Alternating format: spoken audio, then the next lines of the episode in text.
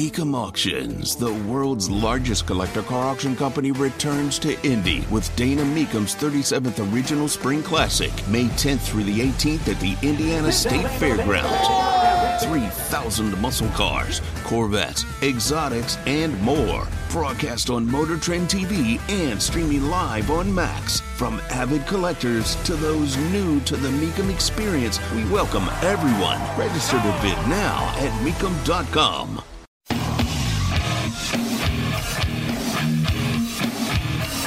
Galloway drives, spins, dumps in the corner to Miller. Wide open three. Yes! Edey inside with Tweedy on him. And one. And Edey fired up. Final score here tonight with the horn sounding. Miami 85, Indiana 69. Do you believe it? For just the second time ever, 16 beats a 1. You got to give Miami a lot of credit, man. They played they played extremely well tonight, and we didn't compete. We just they were the better team tonight.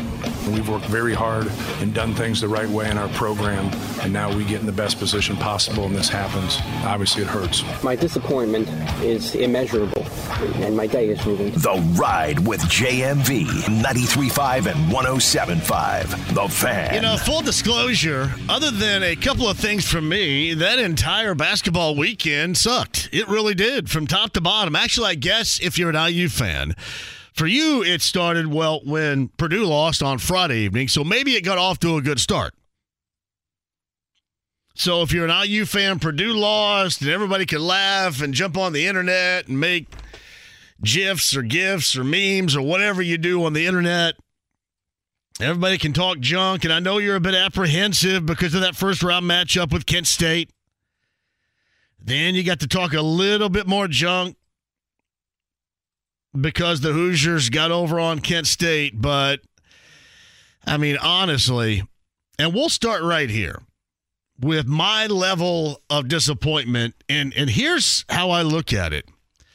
And I know that a lot of people would disagree, but I thought the way that IU went out, not the lack of competing thing, that was a bummer. Now we'll get to both of these aspects with IU and Purdue because there are some similarities there.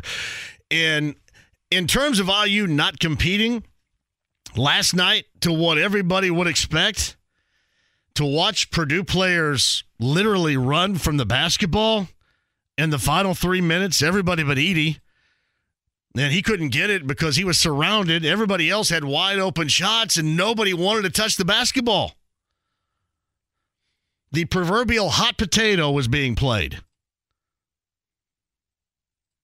I want to say that I've never seen anything like it, but maybe I have seen something like it. I can't remember if I have.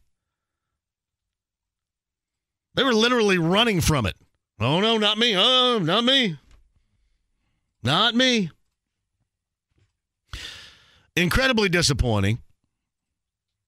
And then the fact that you last night just didn't compete, to get worked over on the glass in the fashion in which they did, that was incredibly disappointing too. A Couple of things regarding both of these games that stand out to me. And one with Purdue, I wanted them to see, I wanted them to pick up some steam. I wanted, and really for Purdue fans that now are even worse Imagine where Purdue fans are right now. I don't blame you. I don't blame you one bit.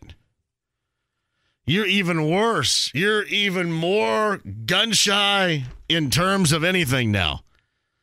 You're walking around talking to yourself a little bit. I don't blame you. I wanted two things out of this weekend.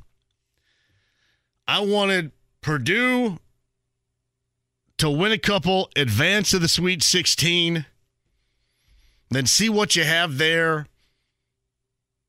to make their fan base feel a lot better and not have them where they are right now, just a nervous wreck. And to get a couple of things off the back of people that I do like. In terms of Purdue, it's the now the last three times in the postseason and how things have gone down for Matt Painter I want to see him get rid of that. I wanted to see him get rid of that. Yeah, unfortunately, what we saw on Friday made it like a thousand times worse. Getting skewered everywhere they are. You can't even get past it. Yeah, not even Kansas losing a day later did anything for it because this was Fairleigh Dickinson. This was a team that didn't even win the conference in the Northeast Conference. Merrimack won it; they just weren't eligible. Kind of like uh, whatever the uh, in Louisville was a year ago. I'm glad I brought that up. Bellarmine, thank you. When it was just right there on the tip of my head, whatever that means. But I wanted Purdue to be able to shake that. I wanted Purdue to be able to shake that criticism, to put that to rest for a while. But instead, they they made it cataclysmically worse. I mean, when you think about it, just incredibly worse. And then from an IU standpoint, the thing that I can't stand the most is regarding Trace and the four years that he has had where he has played certainly at a high level and has grown. He has grown as a player. He has been as a player exactly what your fan base, not even necessarily IU's fan base, but anybody's fan base wants. That's what he has been. That has been his value. He has grown as a player. He's put up numbers.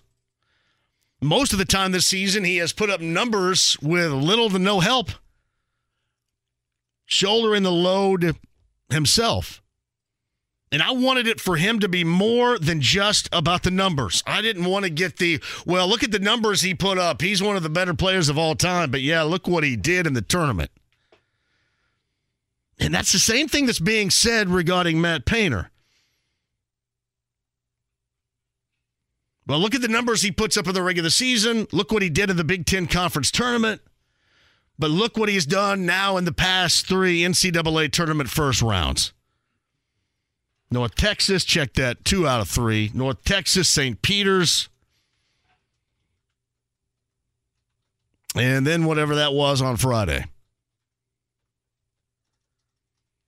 And then for Trace, you know, it's one thing. A year ago it was Wyoming, and you get out of the play in, and then you go get stomped in Portland by St. Mary's. So you get off to a great start against Kent State on Friday look really good in doing so.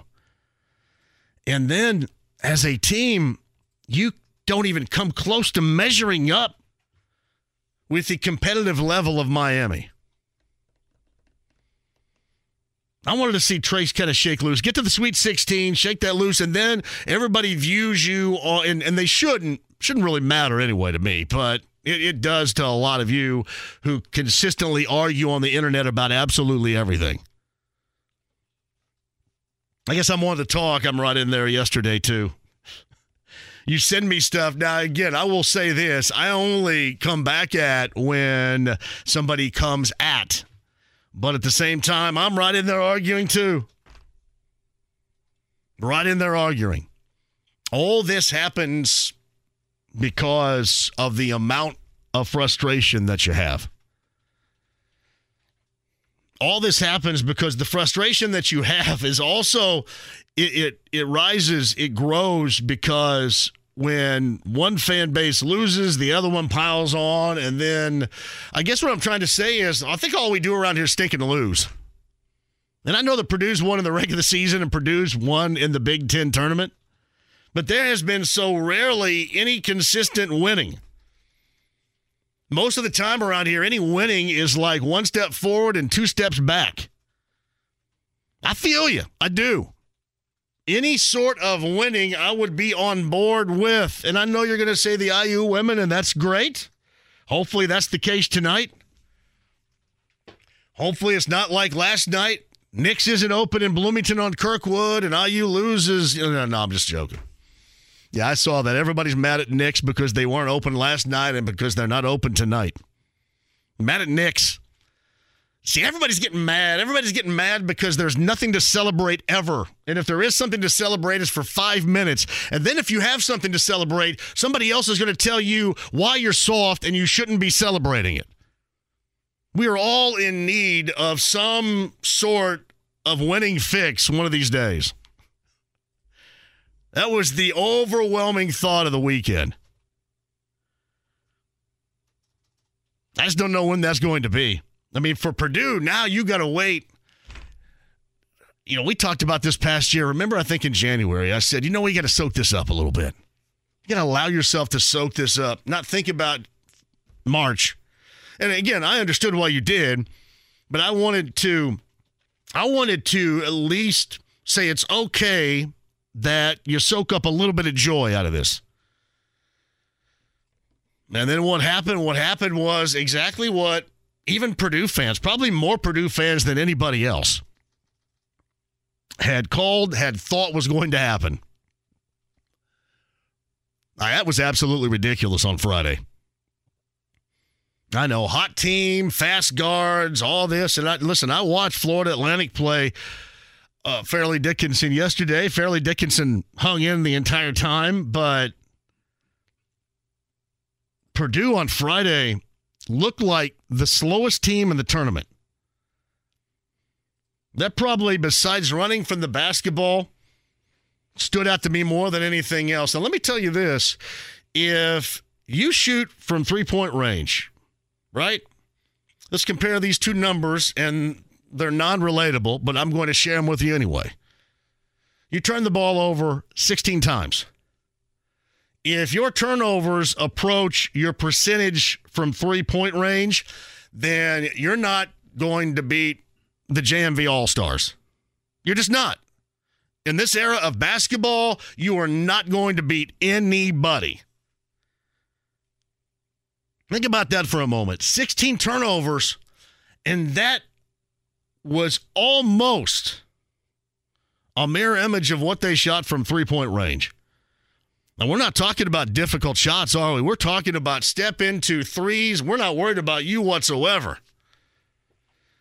We're going to go ahead and stake out here in the lane with the 7 4 guy, put three people around him, and you guys can fumble about there on the wing and step into these threes. And as long as we go get the boards, everything's going to be okay. And they continued to miss and miss and turn it over and miss and turn it over again. And then when things got tight, you could see literally in the final five minutes how tight that team was. And I know everybody said, well, you know, if you're Matt Painter, you got to go to a zone. Why don't you go to a zone? I, I, don't care what you do. A zone, a box in one, a triangle in two. You guys can lay down on the floor if you want. If you turn the ball over 16 times and shoot 19% from three in this era of college basketball, you're toast. You are toast. That's it. And again, this is not at all to take anything. Uh, listen, the coach is always in it, and Matt knows that more than anybody else. Can you imagine having to deal with that right now? I mean, you got everybody out there that had felt, and I know that they thought that IU was going to go further. I know that it had become kind of the cool thing to say around here. Well, I think IU is going to get further than Purdue, and they did, just not much further than Purdue. And then when they get further than Purdue, it's almost like, well, you know what? That stunk so bad, it almost takes away from that opening round win. That's what I was talking about. One step forward and two steps back. It's not you, Boilermaker fans, or just you. It's like everybody around here is just starved and angry and tired of losing. It's just that that Purdue team on Friday, like, set the bar so high. I don't know where anybody else is going to reach that. And then last night, the disappointment of you're right there, especially in that second half. You come out of the half I guess, I don't know if there's any inspiration there. There was a couple of shots made. That's inspiration to me. What the hell? Run with it. So a couple of shots were made. You take the lead. and you just you can't hang. You just you take a beating on the glass. I just thought if you sustain like Nijel Pack was on fire in the first half. And everybody always says how things ultimately even out. And things were going to even out. You were fortunate to be down only five going into the half. You come out. Then again, I don't know if inspiration, shot making, whatever. I will take shot making ability anytime. You made some shots. But they just looked a step slow. It looked like the things got to them. And really, if it was going to get to them, it should have been in the first half, not so much in the second half. But Miami kept coming at him, kept coming at him in waves. And then really all you could muster was that start of the second half, and that was it. And for that, that is incredibly disappointing. I wanted to see them get to the Sweet 16. I wanted to see Trace not have to or I say this if somebody ever brings up his name on this show and, well, but, I didn't want to hear the well buts. I didn't want to hear the well butts for Trace. I didn't want to hear the well butts for Matt Painter. Um, and both you're going to continue to hear now. And obviously, it Purdue, that's escalated a great deal. That was one of the biggest messes I've ever seen of an end game. I you know, it's always funny. Everybody tosses around, you know, choke and gag and you know, not ready for the moment and all this BS that you can't normally see. You just kind of guess it, don't you? All these things that you toss around that you really can't see, but you think you can see. Well, let's just say this. Maybe if you see it, somebody else doesn't, right? But everybody saw that on Friday. Everybody saw it. You didn't have to be a basketball fan to see it. That was so overwhelmingly disappointing. Not only on Friday, but then last night as well. And again, when you look around the landscape of sports here, and I know you guys are all going to be giving me, well, look at this team, they're really good. Hey, Ben Davis in 4A is really good. Oh, okay, I know, I know, I know. The IU women, Ben Davis, somebody's wrestling team, your fifth grade girls basketball team, they're all really good. But I'm talking about the major subjects that we talk about on a daily basis here. Now, again, the Pacers aren't in the category this year, and I know you're, you're giving them a pass. They are getting a pass. Rick Carlisle came out in October and said, "Hey, listen, this is probably going to be going to get, get a lot of beatings here." surprised you in December a little bit, and you learn to live with it. It wasn't like last year when they lost a bunch and you just kind of checked out. But it wears on you. And we have a worn down bunch around here, eh, no doubt. You know, whether you're a collegiate basketball fan or, I mean, brought in Butler, or a professional sports fan around here, you just keep waiting. And unfortunately, what you wait for is you wait for the worst to happen. I used to make fun of Cincinnati. Cincinnati for being Schleprock. Schleprock is a character on the Flintstones or a friend of Pebbles and Bam Bam or something. I don't know. I'm not making this up. This is true. But Schleprock will walk around with a constant cloud over his head. Everything's always a bummer. That's how you guys suggest I act on this show all the time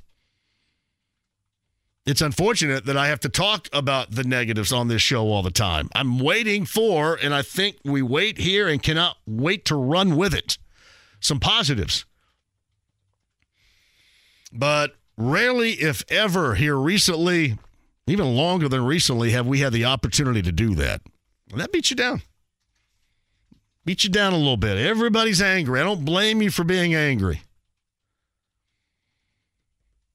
And I wanted a couple of situations, I wouldn't say white clean, but at least a more balanced argument that people like me can put out there, right?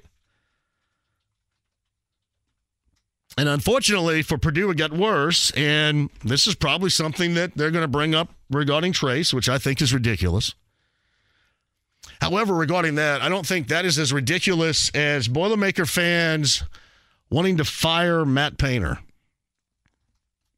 That's really what some of you clowns want to do, huh? That's what you want to do? That's what you want to see happen? So many people out there ready to take over.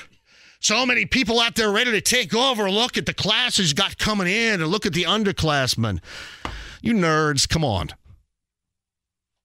Let's just say, for example, you get your stupid wish here, which is stupid. Let's say you get this stupid wish. It'd take about five minutes for players on that team and incoming players to basically sprinkle out in a thousand different directions and go someplace else. You don't want to see Matt Painter fired. I don't care how you feel right now. I don't care how embarrassed you feel. I don't care how bad it makes you feel. Like times that a million to how they feel about that. You do not want to get it makes zero sense. Uh, this some guy from L.A. He literally looked 12, and I don't make fun of people's pictures or anything like that. I think that's lame. But he looked like he was 12. And he was 12 trying to tell me what was out there and what could be done. And, you know, because, well, you're 53 and you don't get it. You know, I get it. I get it perfectly here. I get that I would step up and speak for you and make sense out of this, no matter how upset, how embarrassed you feel, how mad you are at everybody on social media because right now you're the butt of jokes. The last thing you want to do is put a stamp of approval on that type of change. That is the most ridiculous thing ever. Well, that's just because you're friends. Well, you know what? We don't talk a great deal. He comes on whenever I ask. I haven't asked him yet. As far as this week is concerned, you know, I'm not going to, hey, guess what? You just had the worst loss of your career. You want to come on the show on Monday? Now, if he wants to come on, we will. And you know what? Even if we weren't, even if I didn't have that, if I didn't, let's just say this. Even if I didn't have a great deal of admiration for what type of coach he is, this is easy to see. Now, there's no doubt you got to make some adjustments on this too. So does IU. One of the things that I worried about, I had IU getting knocked off by Miami in the second round because I thought Miami and their quickness, their guard play especially, but their quickness was going to be too much for IU. And whereas IU looked really fast against a slow team in Kent State on Friday night, they did not look quick whatsoever against Miami, a faster team, an athletic team last night. Purdue, I don't even, Purdue looks so slow. I, Purdue, it looked like it was like 1973. That is something that Matt's going to have to deal with. I mean, you're going to have to uh, up the ante on quickness, guard play. And I'm not suggesting at all that Braden Smith and Fletcher Loyer aren't going to be good sometime. But it's like in the NBA right now, you have to be able to shoot the three. You have to. That's just where you are. All these teams play in a similar fashion. You've got to shoot the three. You've got to have really good wings. And in terms, in terms of the NCAA tournament, you have to have guards, and you have to cross your fingers and hope the guards that you have are talented and quick and have ability to get to the rim and not just settle for threes, but also knock down threes would be nice.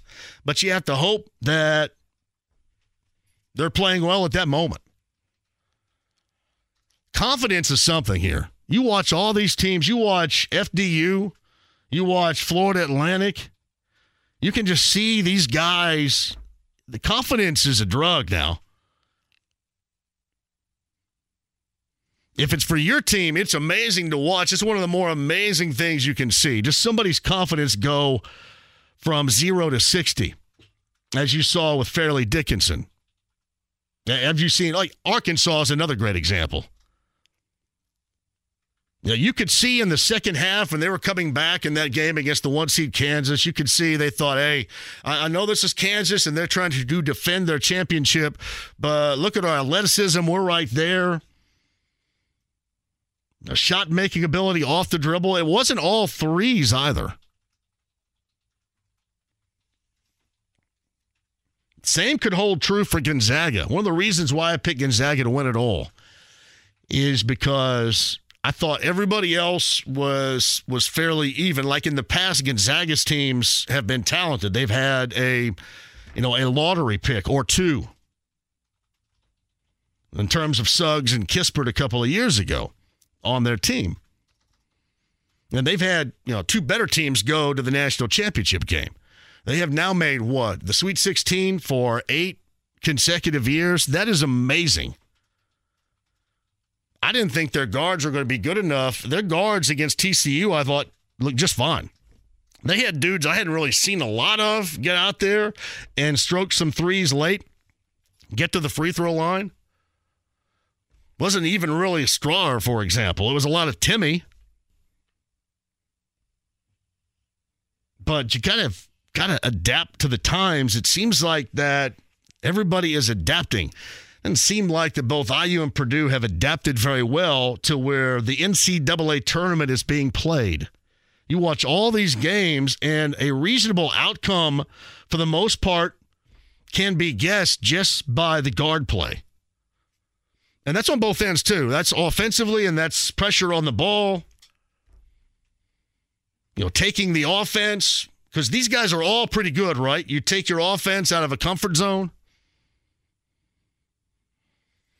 So that's really what both IU and Purdue need to look at here. Because those both have been failures, certainly monumental for the Boilermakers. But you don't want Matt Painter going anywhere. Come on. You don't want that. Somebody told me yesterday, oh, well, great. I mean, you win regular seasons and you win Big Ten conference tournaments. Yeah, I, I like to win, so I will take winning.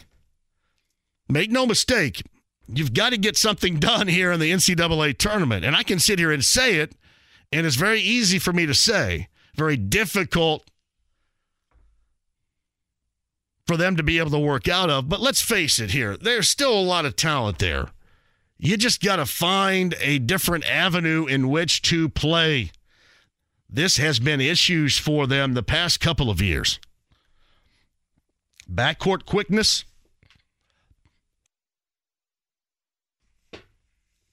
Three point shooting. There is no doubt you got to make some some adjustments as the way that you play, especially this time of year. Yeah, but as far as getting rid of somebody that you know wants nothing more than to be there and win at a high level for the rest of his career, what is he, 52? Come on. I'm just assuming a lot of you just, and I don't blame you because there's not a lot of winning going on around here. There's a hell of a lot of disappointment. And that was like at the mountaintop of disappointment. But that is something that you don't want. Uh, we'll talk about that over the course of the afternoon. Top of the hour, Jake Query is going to join us from the morning show. Michael Lewis, the head coach of Ball State, a couple of different reasons why. I actually talked to Mike this morning and I said, Hey, I want to talk with you about what you've seen in the first two rounds going to the Sweet 16. Obviously, he brought in a lot of what Mick Cronin is coaching up at UCLA. And I want to talk a little bit about the transfer portal. Because, especially for IU fans, the transfer portal is going to be high entertainment and a must this year. Talk a little bit about the transfer portal with somebody that knows a great deal about it, actually living in that world. Yeah, Michael Lewis is going to join us coming up at the bottom of the four o'clock hour. Dusty May, one of the few things I had the opportunity with some happiness this weekend in sports was that Eastern Greene grad, former IU manager, and Florida Atlantic on to the Sweet 16. Their first win ever on Saturday in the NCAA tournament over Memphis, and then there, I should say, on Friday And then their second win and their first Sweet 16. That's pretty awesome. And I know how hard he works at it. I also know this. I know that when one of his guys tried to do that 360 dunk at the end, I know that he was over there yelling, hold it. I know he's yelling that. They don't have a great deal, right? They don't have a great deal of experience in that situation, either on the court or in post game interviews. But man, they've been fun to watch. I'm so proud of him. C- consider this my man from Solsberry, Indiana, is going to be coaching up in the Sweet 16 against Tennessee at Madison Square Garden in New York. That is pretty awesome right there. So, one of the things I got to get excited about this weekend was that. So, congratulations to Dusty May, the head coach of Florida Atlantic from Eastern Greene. A shout out to Greene County, and Dusty May is going to join us coming up in the five o'clock hour. We will talk about all of that. All right, meantime, 239 1070. I'll get to your calls coming up on the other side. I'm sure there's probably some Colts news we can get to, but there was so much hoop. I'm assuming we're going to be in that land for a while. Pacers lose to the Sixers at home on Saturday, on the road against the Hornets later on tonight. That game starts right here, pregame wise, at 6:30. Hornets and the Pacers from Charlotte. All right, 239 1070 is the number. JMV at 1075thefan.com, at JMV1070 on Twitter. Inside the Lounge via YouTube Live. Thank you guys for tuning in as always. You can participate in there, be a part of the show. Uh, you can also catch us on HD Radio, the stream, the app, as a lot of you have decided to do. Thank you very much. Or 93.5 and 107.5 The Fan. Back with you next. The Ride with JMV. And then at that point, Billy, your house started to shake, the heavens opened up, and God Himself spoke to you and said, This, Bob, but my name's Billy. It doesn't matter what your name is. 93.5 and 107.5. The Fan. My headphones decided to go out right here. Something's weird happening. I don't know what it is. There it is. That that's better. Just jiggle. Let me wiggle that. Yeah, welcome back. Jennifer writes this Why do Big Ten teams implode in the tournament? The style of play will not win in the big dance. I will say this. While I am all for running offenses, doing what you do, keep doing it, I think more times than not, getting out and running and just going free flow in the NCAA tournament being able to do that, being comfortable in doing that, has a great deal of importance. I don't know about you, but some of these teams that have been highly successful, I don't know how much offense they're running. And if they're running an offense, they may run it for like a pass or two, but it doesn't last. I'm not suggesting at all that you oh, you should not run an offense. You could just you know go out back and no, I'm not saying that at all. I'm just saying that depending upon the style of play, getting out and, and running and trying to find easy baskets on the run to me is just as important this time of year as running an offense. That's my thought. And it certainly does feel like oftentimes the faster, the quicker, the better.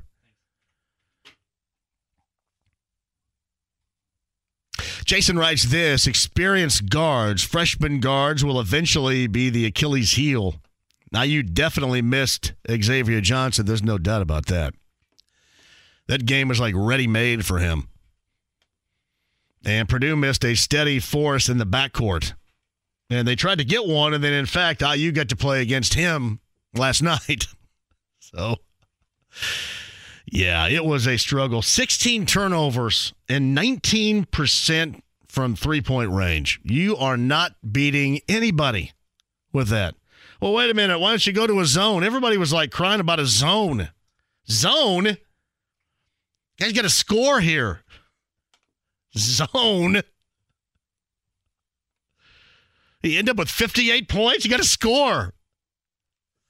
Everybody's worried about a zone. Get into a zone. Why don't you go to a zone? Zone, zone, zone. Look at me. This is what I'm doing right now. YouTube Live. Here's your zone.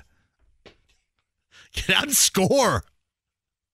Like, knock down a shot.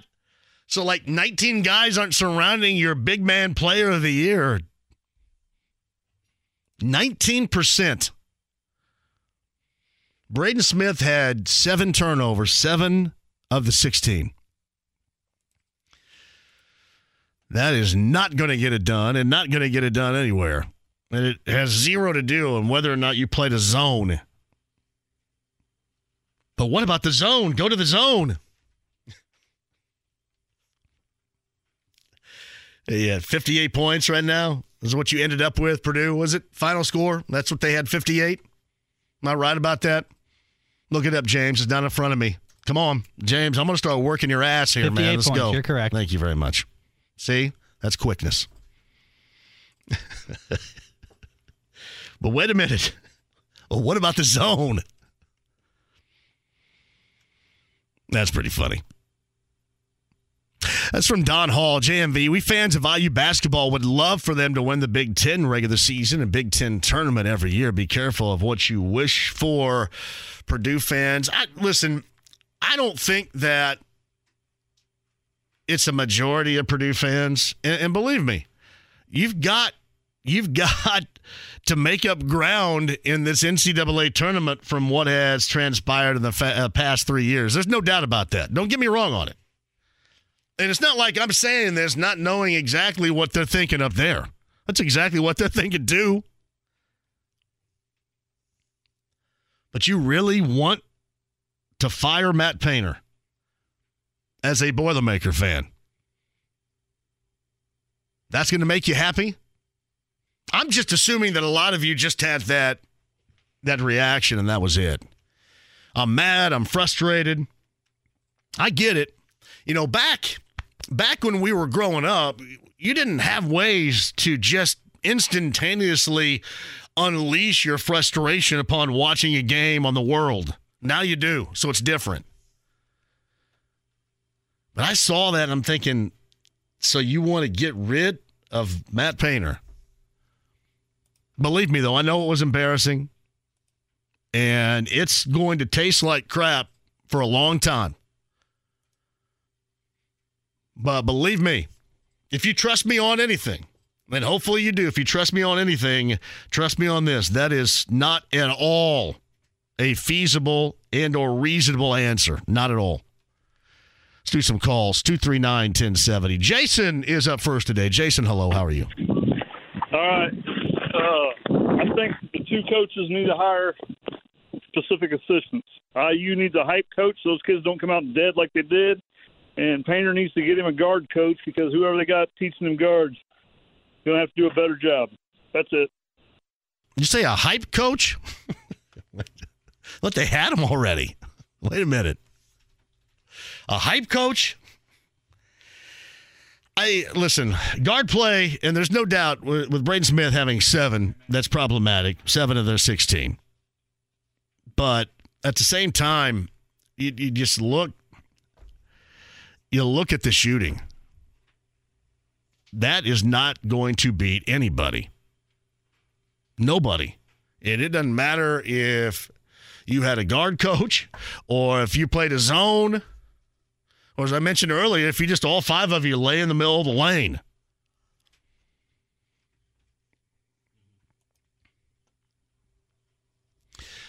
JMV, that was just a horse blank performance by Purdue, had nothing to do with the coach. Now, we'll say this it, it always has something to do with the coach.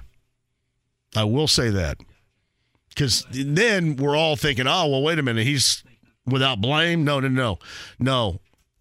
It's just like if I suck, if this whole thing sucks, which it normally does, who do you blame? Me. So I'm the coach from three until six right here. So if it sucks, you blame me. And if they suck, there's no doubt the head coach has a great deal to do with it.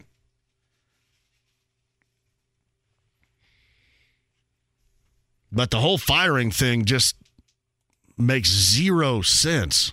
I said last night, who do you think you're going to get? What do you think's going to get come there. Oh well, you know they've got this this group of guys right now, and guys coming in. Yeah, okay.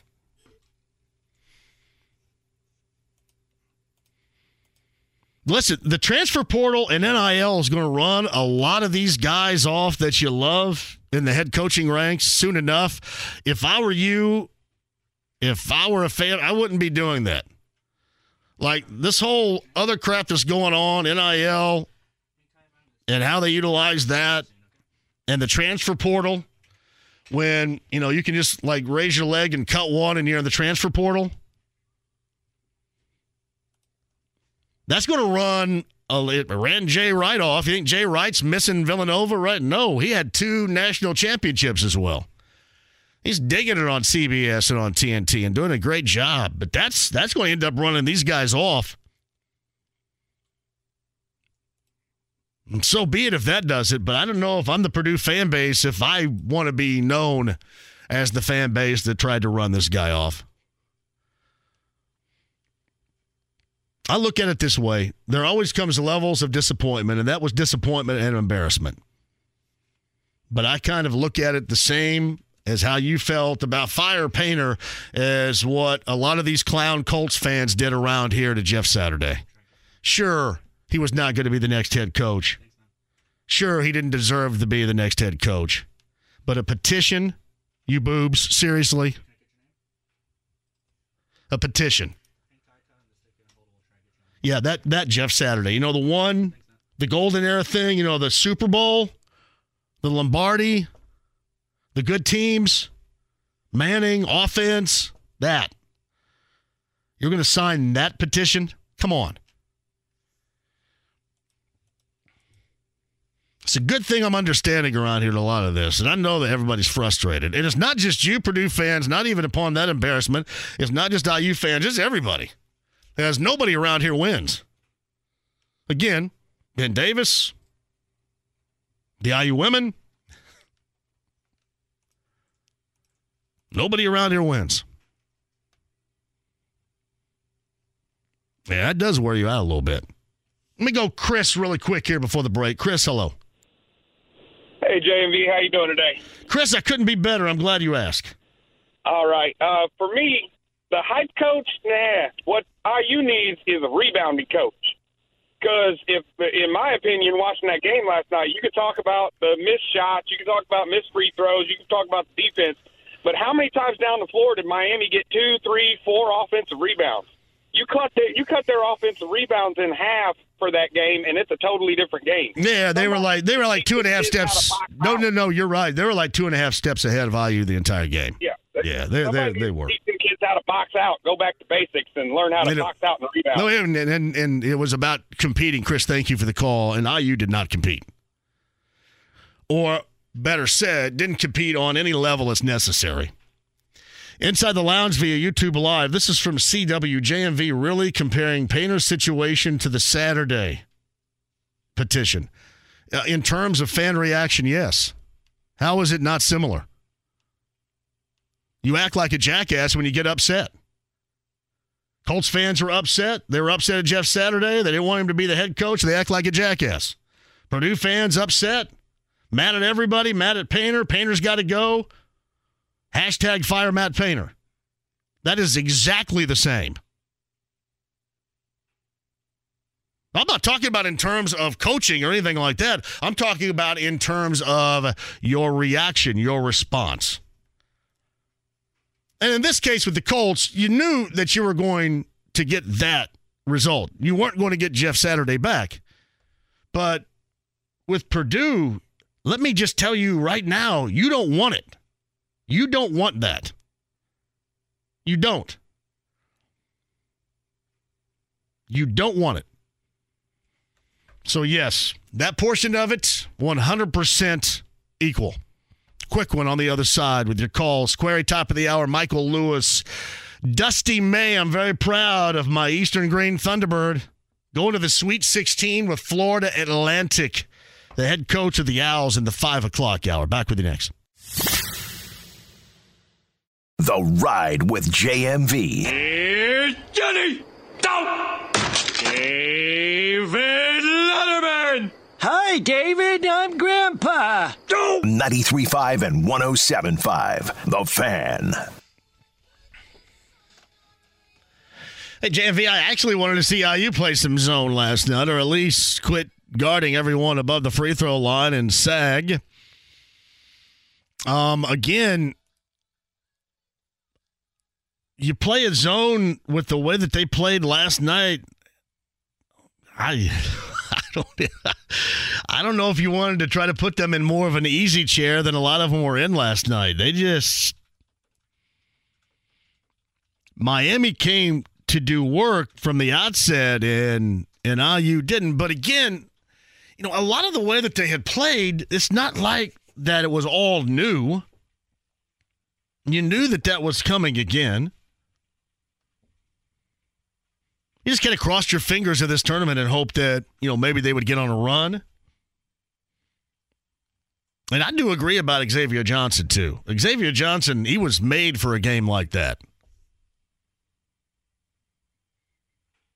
But they just simply didn't have enough guys compete last night.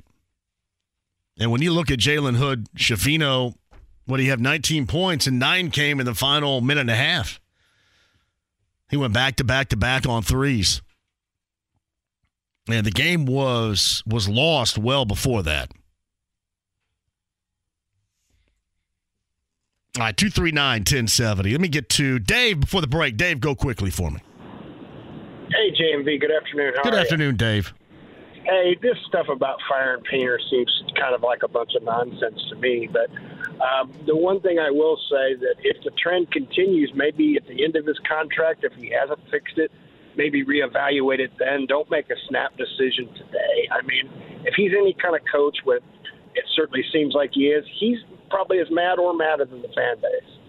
No, I, I guarantee that. I guarantee all those guys are. I mean, they're, they're because this is something that's not just going to go away. You know, last year people talked about how St. Peter's that was going to leave a mark. So you can imagine what they're in for with this thing hanging around their neck. So Yeah, I, I just thought that when I heard that, I thought it was pretty ridiculous to make that decision. You know, but oh, everybody gets mad. Every, and I, I do understand that. Everybody's frustrated. Everybody gets mad, but that that stuff is silly. At least Well, for that. yeah. If, if it continues, then you toward the end of his contract maybe reevaluate it at all. I give the guy a chance to show how ticked off he is, and maybe he makes the right adjustments.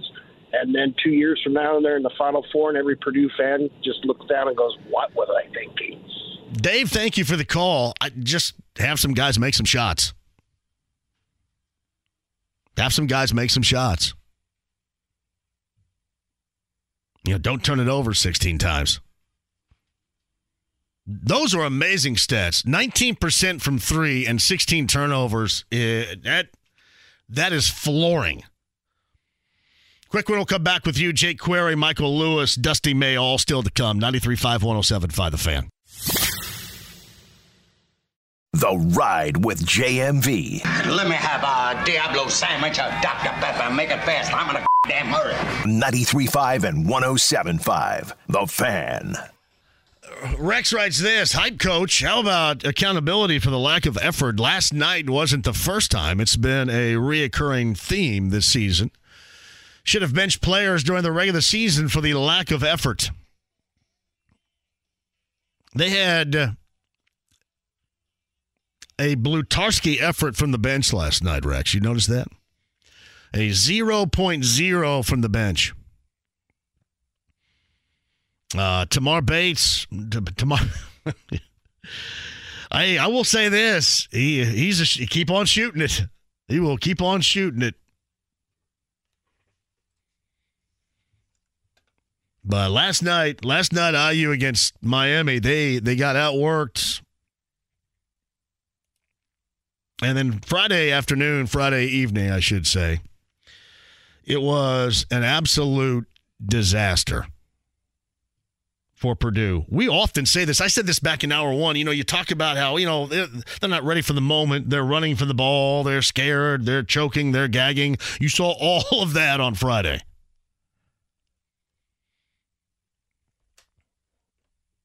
All of it.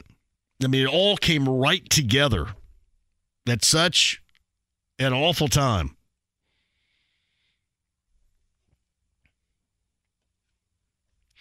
Hey, JMV, the only Purdue player that showed up as usual was Edey. He had zero help.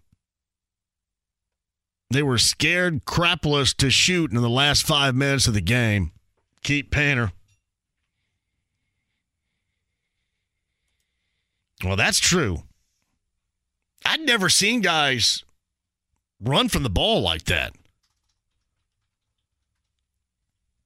You could actually see it. But firing the head coach is absolutely ridiculous. Firing Matt Painter from Purdue? Are you guys crazy? Come on. Come on. Get back to your calls coming up in a minute. Michael Lewis of Ball State, bottom of the hour. Dusty Mays going to the Sweet 16. Florida Atlantic. I don't even, you guys have pointed out, did Gregg Doyel write something about the only job Dusty would leave for would be IU or someplace for the love of Pete? Please. Please. Come on, man. Come on. Come on. Did I see that right? Somebody sent me that. Uh, he's got a lot on his plate right now. That's not. I mean, it would be IU and Mike Woodson retires or something. Give me. Let's not do that right now. You had to worry about his guy trying to do a 360 to end the game when he was telling him to pull it out. No, no, no. Then uh, what's his what's his nuts? Anderson got all all mad about it, and I know this because I was talking to him. He was trying to apologize to the guy, and he was just. I get it.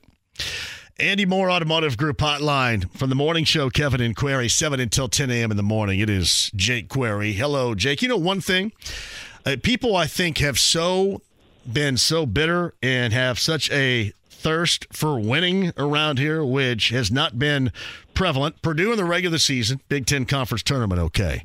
But it's always with winning around here, seemingly one step forward and two steps back. And I can understand the anger that people are, I mean, all the way around from IU to Purdue and what happened this weekend to the Colts and the Pacers. I mean, it's it's been a while around here, hasn't it?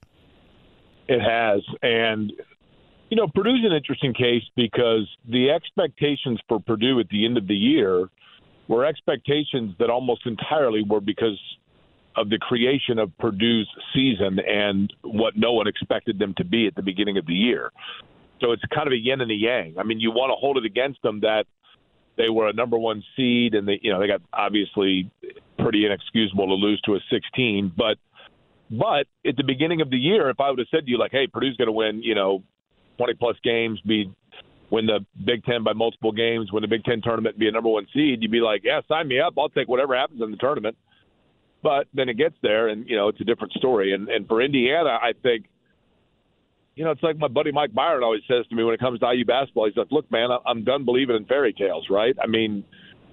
Indiana, and I think Mike Woodson's done a good job of getting them in the right direction, and certainly they're in a better place than where they were three or four years ago. But you know, Miami was really good, and Miami um, last night absolutely played at a tempo and a pace that, that completely rattled Indiana, and Indiana looked like they had no interest in being there for the last five minutes of that game. Let, let me ask you this, John. Tempo and pace. I want you to get back to tempo and pace in a moment, though, because that's what unraveled both IU and Purdue. Tempo no, and right. pace this weekend. Get back to that in a second, but go ahead with what okay. you were talking about. Well, you, okay, who is the guy there's an actor. He's a character actor. He played Francis in Pee Wee's Big Adventure. He plays the guy that that has the battle over the the last babka with Seinfeld, and the and and then he's the guy in Teen Wolf. He's the the chubby dude on the Teen Wolf team. You know what I'm talking about? I think he also played um, John Wayne Gacy, didn't he? I think in a film. okay, that that deviates a bit from the other roles. John, but, yeah, but uh, I think uh, I think um, yeah. Well, think, so that dude, so that dude on Teen Wolf, yeah, and then the Philip Seymour Hoffman character that is playing pickup basketball in the park with Ben Stiller in Along Came Polly. Which of the two of them has the better shot than Tamar Bates because it's one of the two, right? Well, Mark Holton. Mark Holton is the guy, by the way. that you're looking Well, for? either one of Francis. guys- yeah. At this point, I would take either one of them playing the two than Tamar Bates for Indiana. That dude was 0 for 13 in the tournament. He looks like a brontosaurus on roller skates, and he was completely out of control. I thought. And but the thing that's interesting is when you look at a Miami, you, you look at the pace they play, and, and it, as a viewer, it makes you nervous. I mean, it's like it it, it totally takes you out of your rhythm, and you know, my every time that Indiana tried to make a run, I mean, when Indiana came back and took the lead early in the second half, you're thinking, okay, I thought it was going to be like Mackey Arena's game all over again, where it was like, okay, they got down early, they kind of weathered the storm, they took the lead, and now they're just going to build on it. And Miami came right back, and Indiana at that point they folded. They flat out folded. They looked like they, they you know, Purdue looked like they were the fans that were looking at the clock, going, "This isn't really happening, is it?" And Indiana looked like a group that's like, "I don't know what's happening. I just know I don't want to be a part of it." It was disappointing on both counts. By the way, Chubby, Mark Holton, and Teen Wolf, he could knock down a jump shot and at the same time eat a payday during the game. So that was pretty impressive. yeah, and the basketball was so realistic. yeah. Yeah, we had I had uh what's his name? Mick. I think it's something Arnold on the actor that played Mick. And we got into the conversation, this is like years ago, about Teen Wolf. And um, we were talking about basketball, and he said, "You know what's interesting about that is I had never played a game of basketball in my life, and I thought, yeah, really, you don't say. You nor wait the minute. entire staff, nor the entire cast of a season on the brink. oh, you, you laugh because it does hurt. I want to get back to IU with you in a second, but you talk about speed and tempo, um, all of which just really crushed Purdue on Friday, even against a team like Fairleigh Dickinson, who didn't even win their own league. They backed into that, uh, finishing second to Merrimack, who was not able to play Division One going into the NCAA tournament just yet. I shouldn't say Division One, but not able uh, to go to the NCAA tournament just yet. So you look at it that way. I, like everybody's screaming for Matt's job, and I know everybody is mad about it. That's not the solution. The solution is going to lie what type of backcourt in the future, especially he can put together. And Jake, let me tell you this: if you turn it over 16 times and you shoot 19 percent from three point range, if those numbers are that close, you're not going to beat anybody. You're just not. That's totally correct. Um, I understand the frustration with the way things have gone for Purdue. I, I do. And I understand the impatience with three years in a row becoming obviously, you know, not an anomaly, but a pattern. I do have a great deal of respect for Matt Painter. I think he is not only a very good basketball coach, I think he's an outstanding representative of the university and the way that if I was a booster or an alum or a fan of Purdue, that I would want them represented.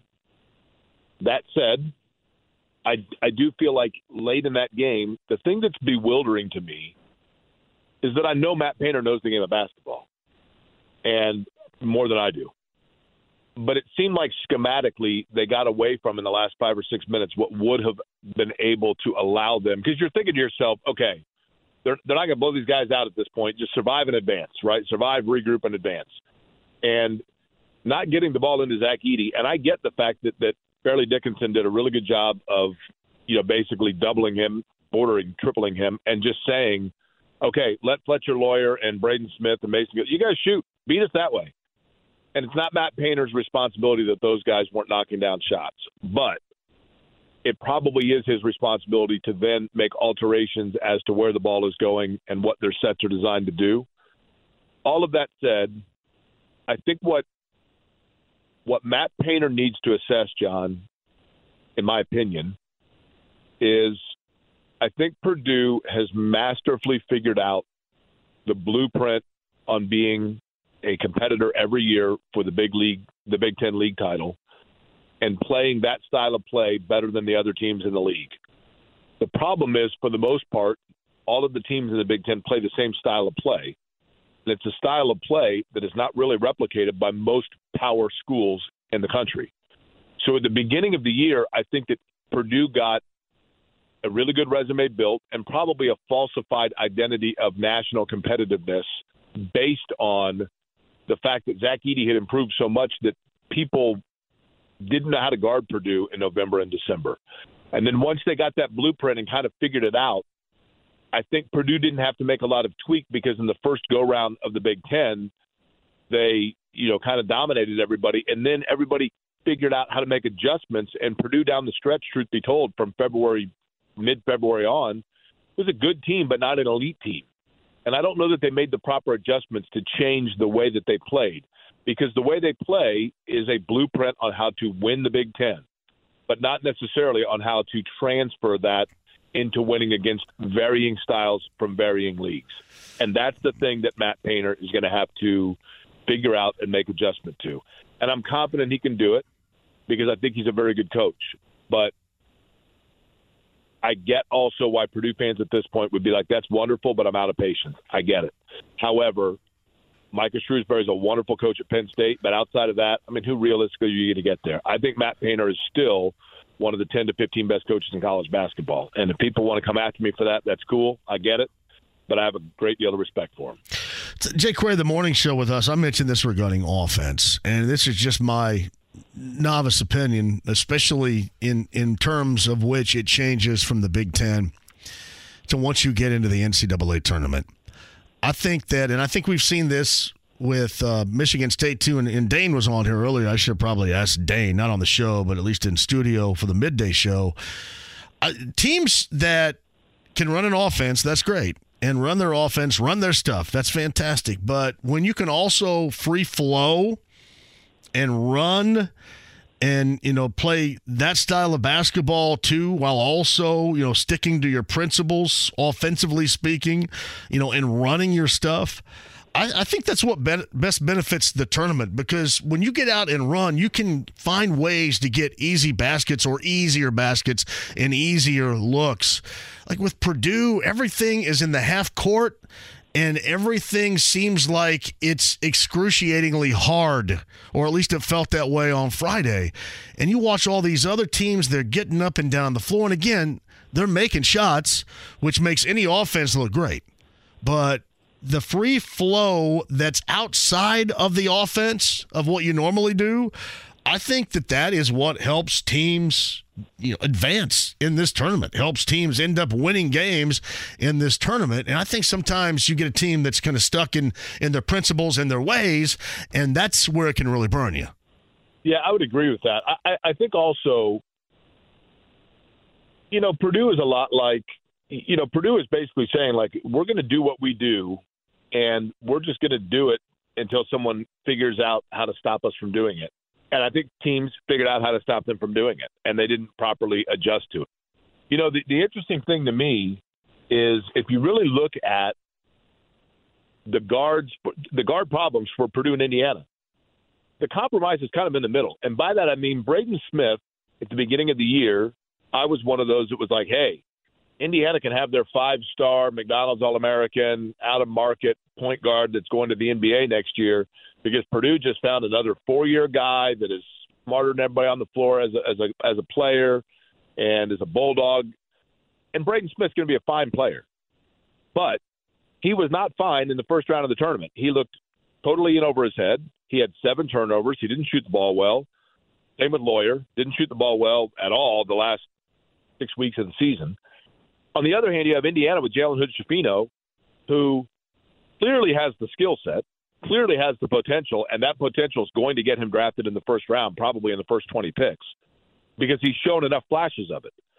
But he also lacks the consistency that you would want with that comes with that skill set. And a lot of that probably just comes with age.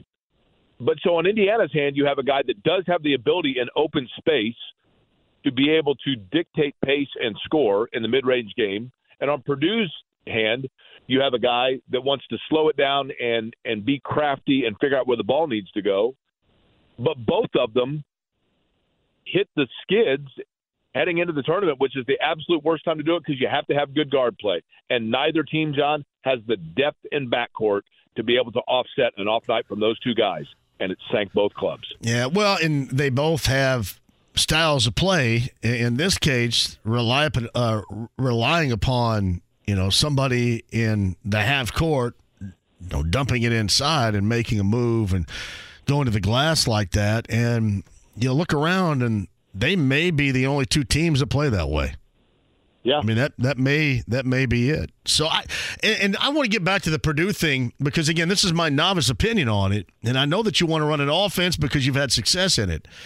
I don't know how you end up pushing tempo very much with Edey, and it's not because he's slow. I'm not saying that. It's because you do still want to stick with the principles of getting him the ball in the half court. That does kind of defeat the purpose.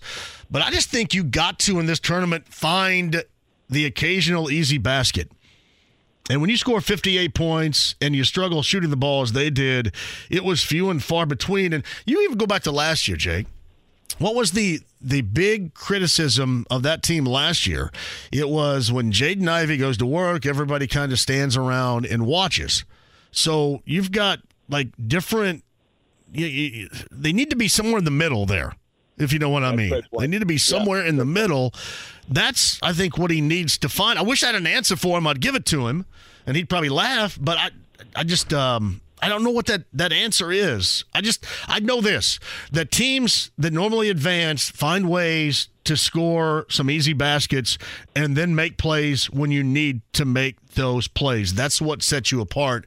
It just has been that game on Friday was just so difficult for Purdue to score and it can't be that. I mean beyond your shooting numbers, it just can't be that. I also think that John the thing for Purdue fans and Indiana fans too that also adds sting to it. This is a unique tournament this year. You know, when you look at it, and I and I realize that Houston's really good and UCLA's really good and Alabama in particular is really good.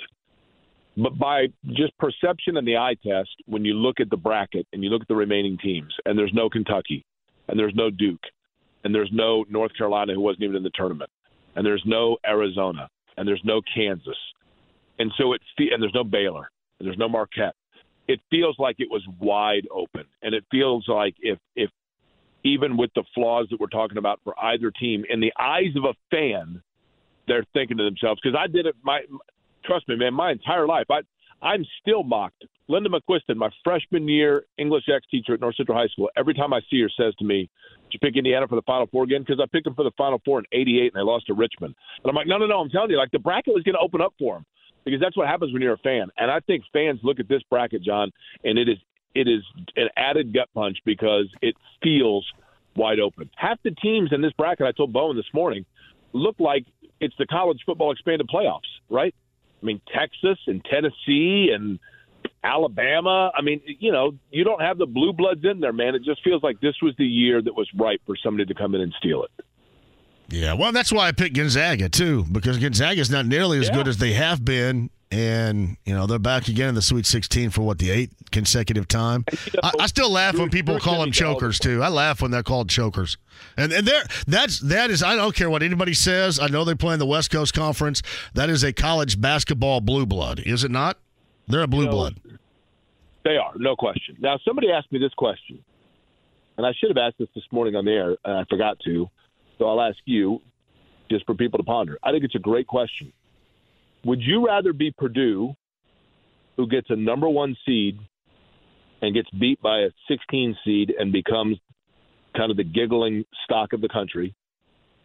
Or would you rather have a year like North Carolina did, where you are the preseason number one and miss the tournament? I don't think in any way, shape, or form, especially with their recent history, that you want what Purdue was served on Friday. Okay. You don't want that. You do not want that. That that is the last thing that any of them needed.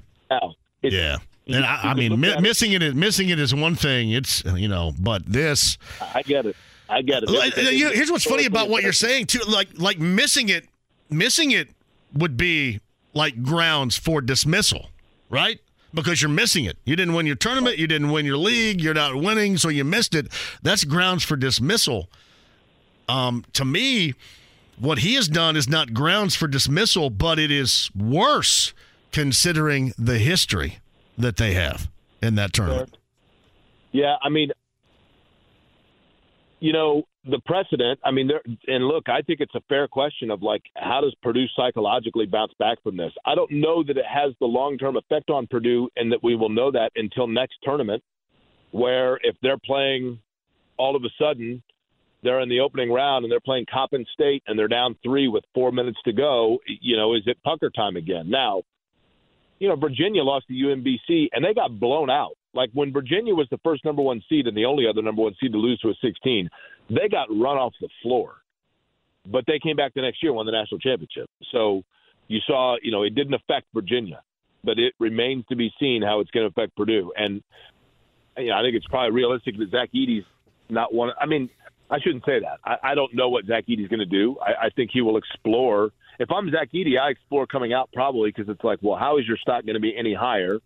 And I don't even know that he's a drafted player at this point, but he could make some money playing somewhere next year. And if I'm Zach Edey, I'm going, I, look, are they going to get me any more help? Because, I mean, Roosevelt. I, I don't know. I- think and, you know. and this is just me here. I don't know how any of those guys that can come back wouldn't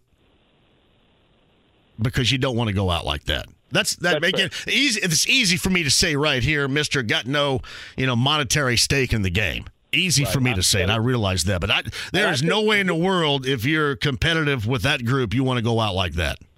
Didn't Zach Edey infer midway through the year this year that he was disappointed by the NL, NIL money that he had so far? I thought I'd heard that somewhere. I I don't remember Not it, but a- you might be right. Overly rude way, but but you know if and I don't know. I, I don't think Zach Edey is certainly he's not a first round pick. I don't know that he's a drafted player in the NBA, but I do think that he'd probably get opportunity. But if he doesn't, he certainly could play in Europe and make good tax free money without risk of you know getting injured and losing out on any revenue whatsoever. So I, you'd have to explore it if you're him. Yeah, he- I mean, he's going to have some money to be made playing basketball. There's there's no doubt somewhere. I, I will say this too. You know, we were talking about Boilermaker fans, Jake, and two run. You know, Matt Painter out of town after that loss.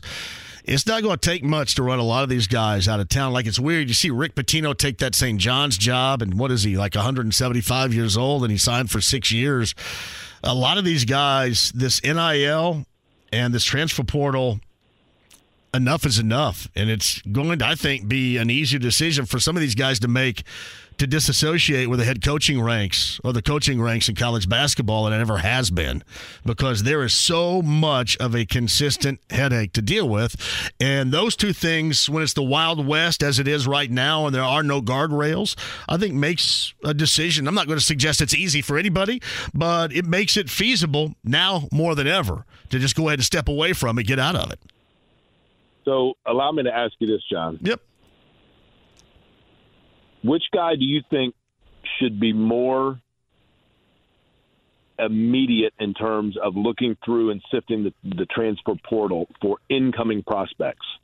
Matt Painter or Mike Woodson?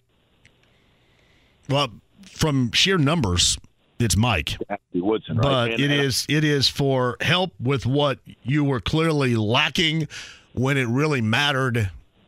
Matt's got to find some quick, slick guard play somewhere, and whether or not you know maybe maybe uh, Rosevelt Colvin's kid Myles can help.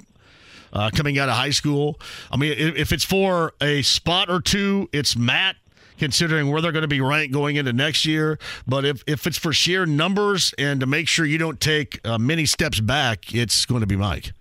And I think that, you know, Purdue thought they were going to get Nijel Pack, I think. I think they truly did think he was going to be on the roster this year. Who, who knows what a difference that would have made.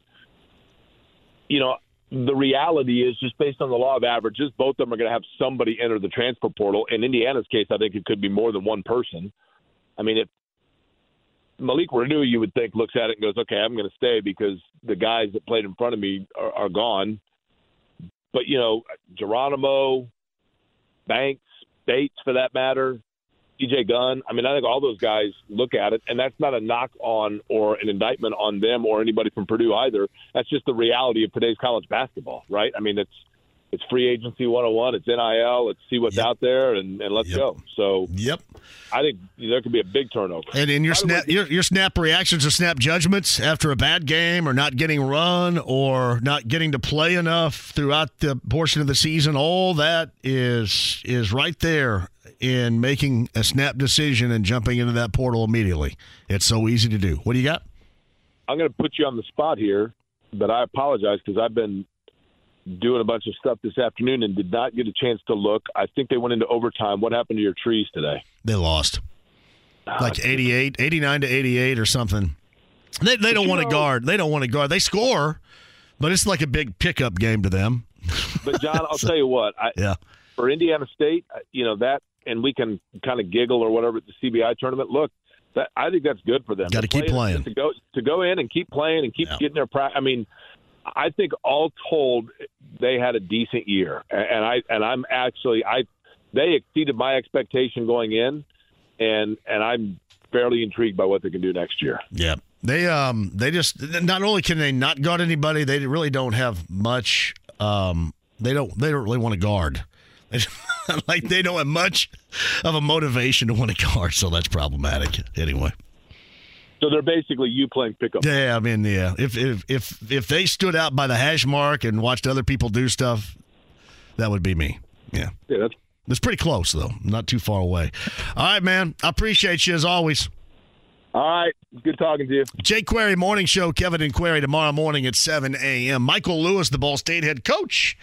We've got Dusty May, the head coach of Florida Atlantic, top of the hour. 93.5, 107.5, the fan.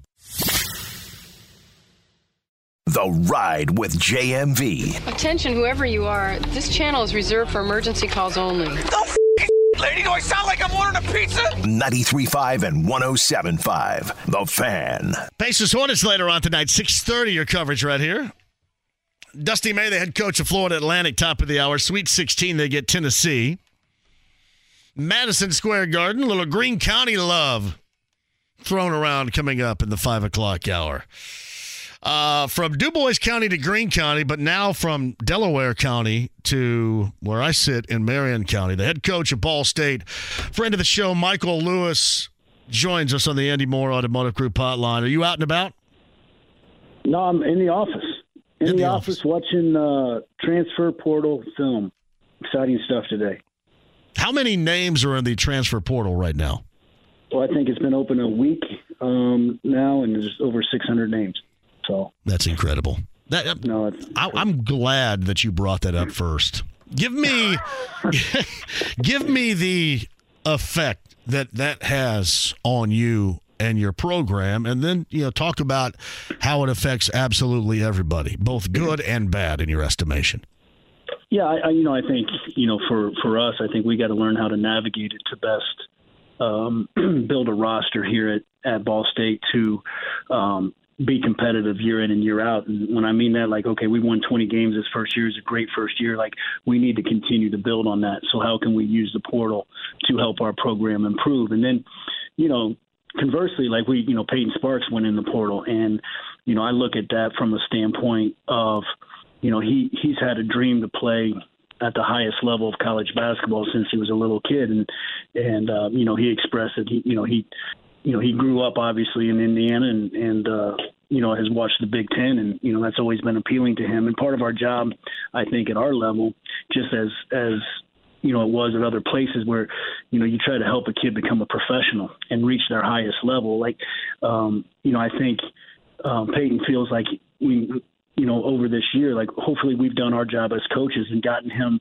better to the point that he can chase his dream, and we've got to be able to to support that. So I think um, there's a lot of good and bad in it. I think each each situation is is um, of its own, um, but we got to figure out how to use it best uh, for Ball State. So we're in there looking for for players that fit our program, and then obviously we've got somebody in there that we're trying to help.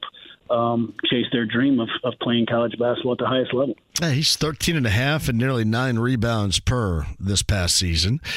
How difficult is that going to be to replace for you and trying to track that down? Yeah, I mean, I, I mean, anytime you get that type of production, I think it's going to be difficult. But the, there's also guys in the portal that that have you know similar numbers. And so uh, we got to do what's best for Ball State and get guys that fit what we're trying to do. And um, you know, I, I think the thing that it has hurt the most is maybe high school recruiting. You know, I think the combination of the portal um, and the COVID, the extra COVID year that some of these guys are getting, um, you know, it, it basically skipped a it, it adds backed up a whole class of of recruits, and so you know it's it's difficult um, at any level you know, transition from high school to college um, to make that adjustment. Um, and now you, you got teams that can come in instead of taking an 18 year old, they can take a 22 year old that's played three or four years of college basketball, um, you know, to fill a gap. And so I think it's just kind of caused a logjam, um, you know, in the whole recruiting process. And then, um, you know, just just having that number of, of, of players available to programs, and um, you know, guys are just trying to, you know, stockpile talent on a roster, and you're you're not really trying to build a program anymore. You're trying to, um, you know, construct the best roster you can year in and year out to compete for your your university. Yeah, that's that's going to be so different. If if you had if you had your voice to be heard to make up rules that you think would be better for how to deal with this, I'm assuming you are a smart guy from Dubois County. There, I know you got the smarts yeah, real right, good right. from Jasper. Uh, you you have anything in mind, designs in mind that would be better suited for everybody? Not everybody's going to be happy with anything. Don't get me wrong, but yeah, you know, it's that's that's it's hard to say. Like you know, like you know, because we're we're looking on both ends of it. We're like we're looking at the portal to uh, advance our program, and we're also um, you know got you know a really productive player in the portal that's looking to, um, you know, advance himself. And, and I think, you know, we got to support both of those. Like I, you know, I'm not angry, you know, at Peyton Sparks for his decision. You know, that's, like I said, I think that's part of our job is helping him get to where he wants to go.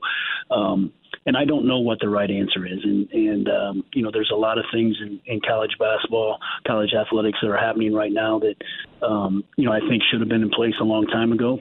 I think some, but I also think some of them, you know, could can affect our game uh, in a negative way. And um, you know, not not everybody in college athletics is the same. You know, there's you've got football and you've got men's basketball and you've got everybody else and and yet we've got um, a system in place that wants to treat us all the same, and it's it's just not um, you know how how it is. Like this is um, this is a business. You know, however you want to cut it up, it, it's a business. Like all you have to do is look at what's going on uh, right now with the tournament. Like, you know, it's a business, and there's a there's a lot of money involved, and uh, so there's a lot of different decisions that go into play that you know you know, just just let's admit what we are and try to try to do what's best for the student athletes because it, they only they only got one chance to do this. It's uh, Michael Lewis with us. By the way, Dane Fife has told me many times to bring you on the show and call you Dennis.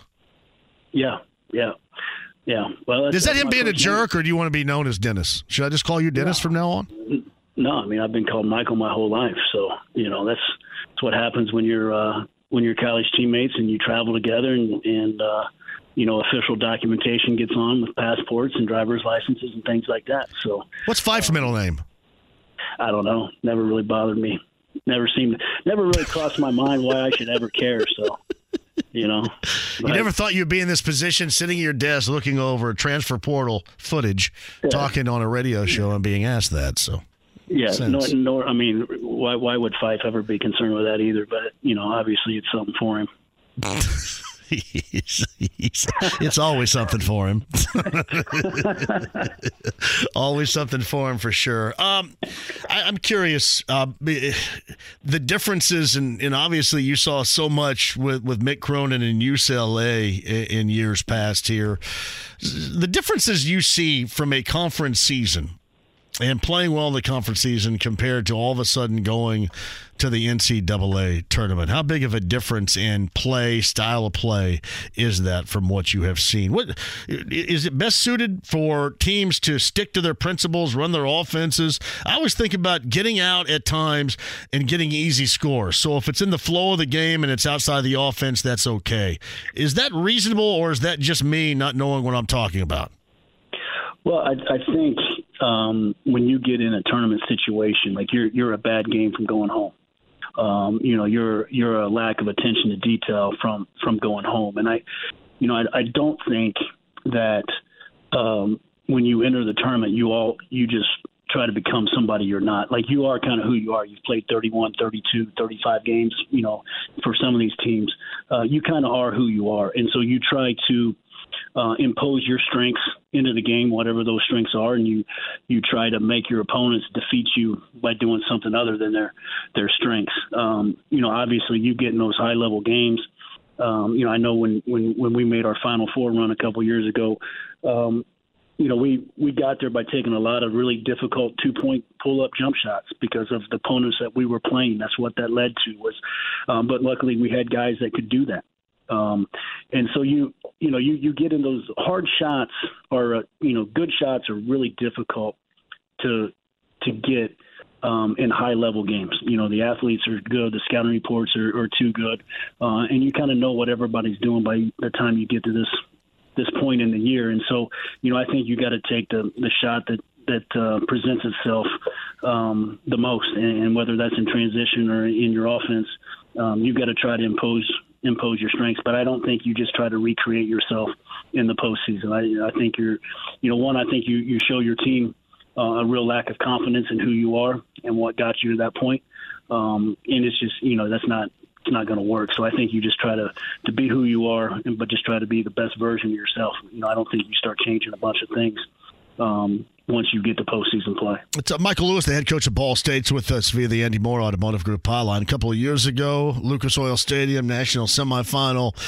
Uh, it was fantastic. UCLA and Gonzaga. A couple of years later, you're a Muncie, but uh, Coach Mick and TJ Wolf and the gang get Gonzaga coming up here this weekend, actually on Thursday night, I believe that it is, in uh, the Sweet 16. Um, obviously, besides the talent on the floor, because some of that has exited to the NBA, give me some differences and some similarities to that matchup.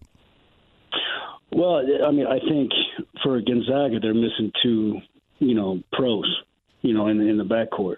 Um, and, you know, I think that's, you know, I think Gonzaga is a really good team this year, but I, I think from an overall talent standpoint, they're missing that, um, you know, that lottery pick, that first round draft choice. You know, I'm not sure they have that in, in their backcourt this year.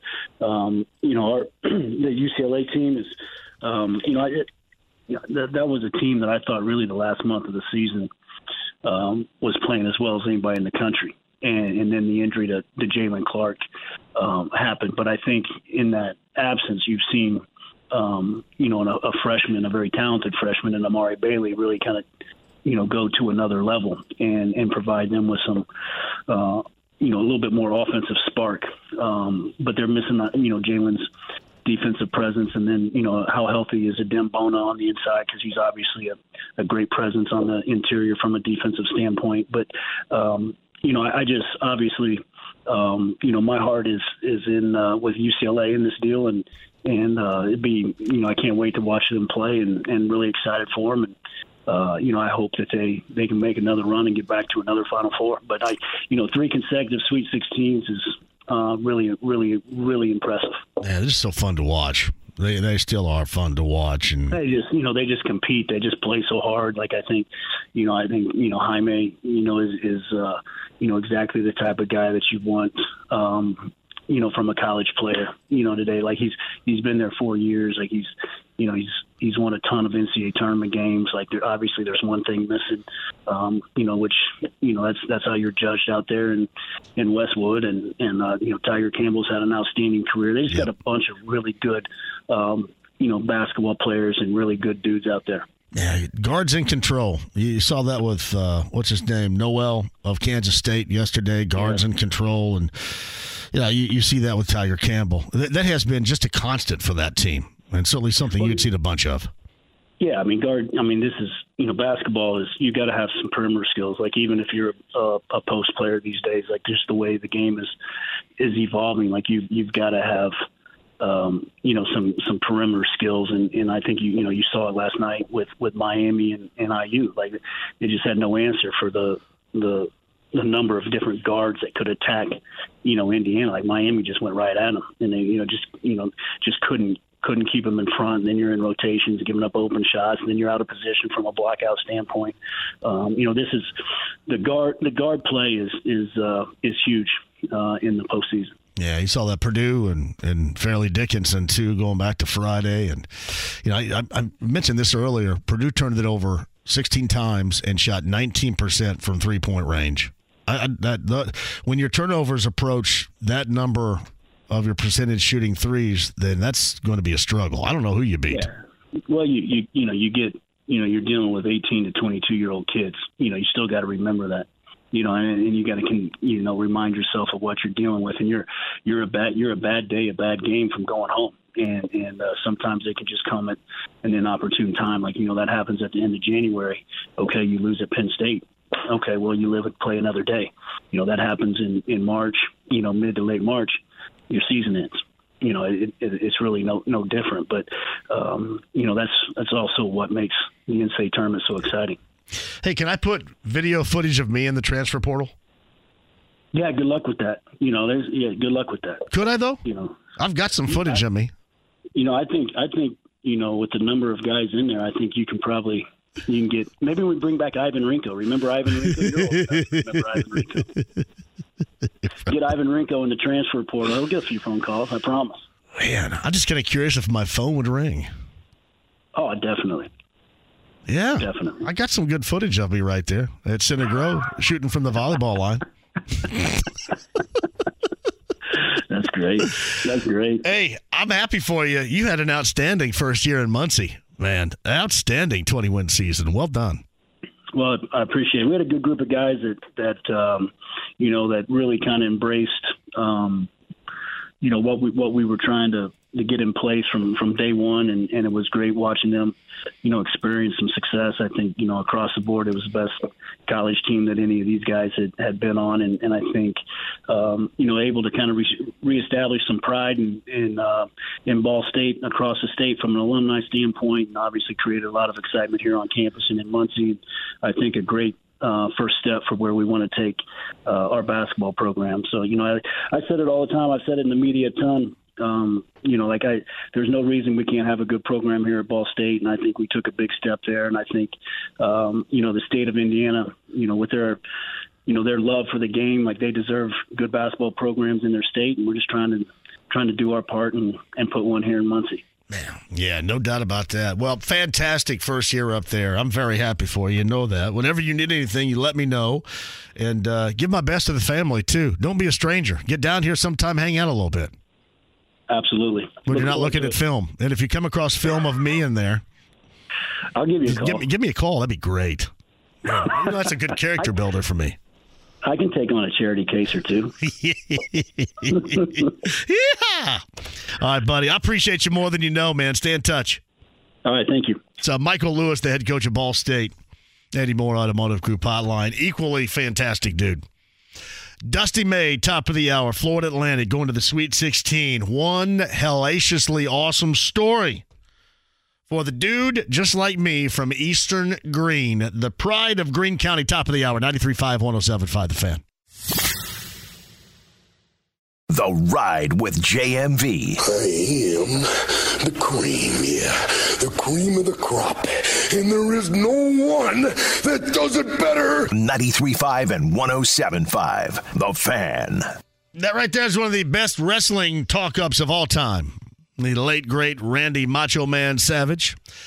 Jeremiah says that was awesome how Coach Lewis just called you a charity case. Jeremy says, I don't think Coach Lewis liked being referenced as Dennis. Well, if he didn't, he needs to blame Dane Fife. Not me, Dane Fife. So Ed Cooley moves from Providence to Georgetown. Rick Pitino from Iona to uh, St. John's earlier today. That is your college basketball coaching movement news. What did he say? 600 plus in the transfer portal?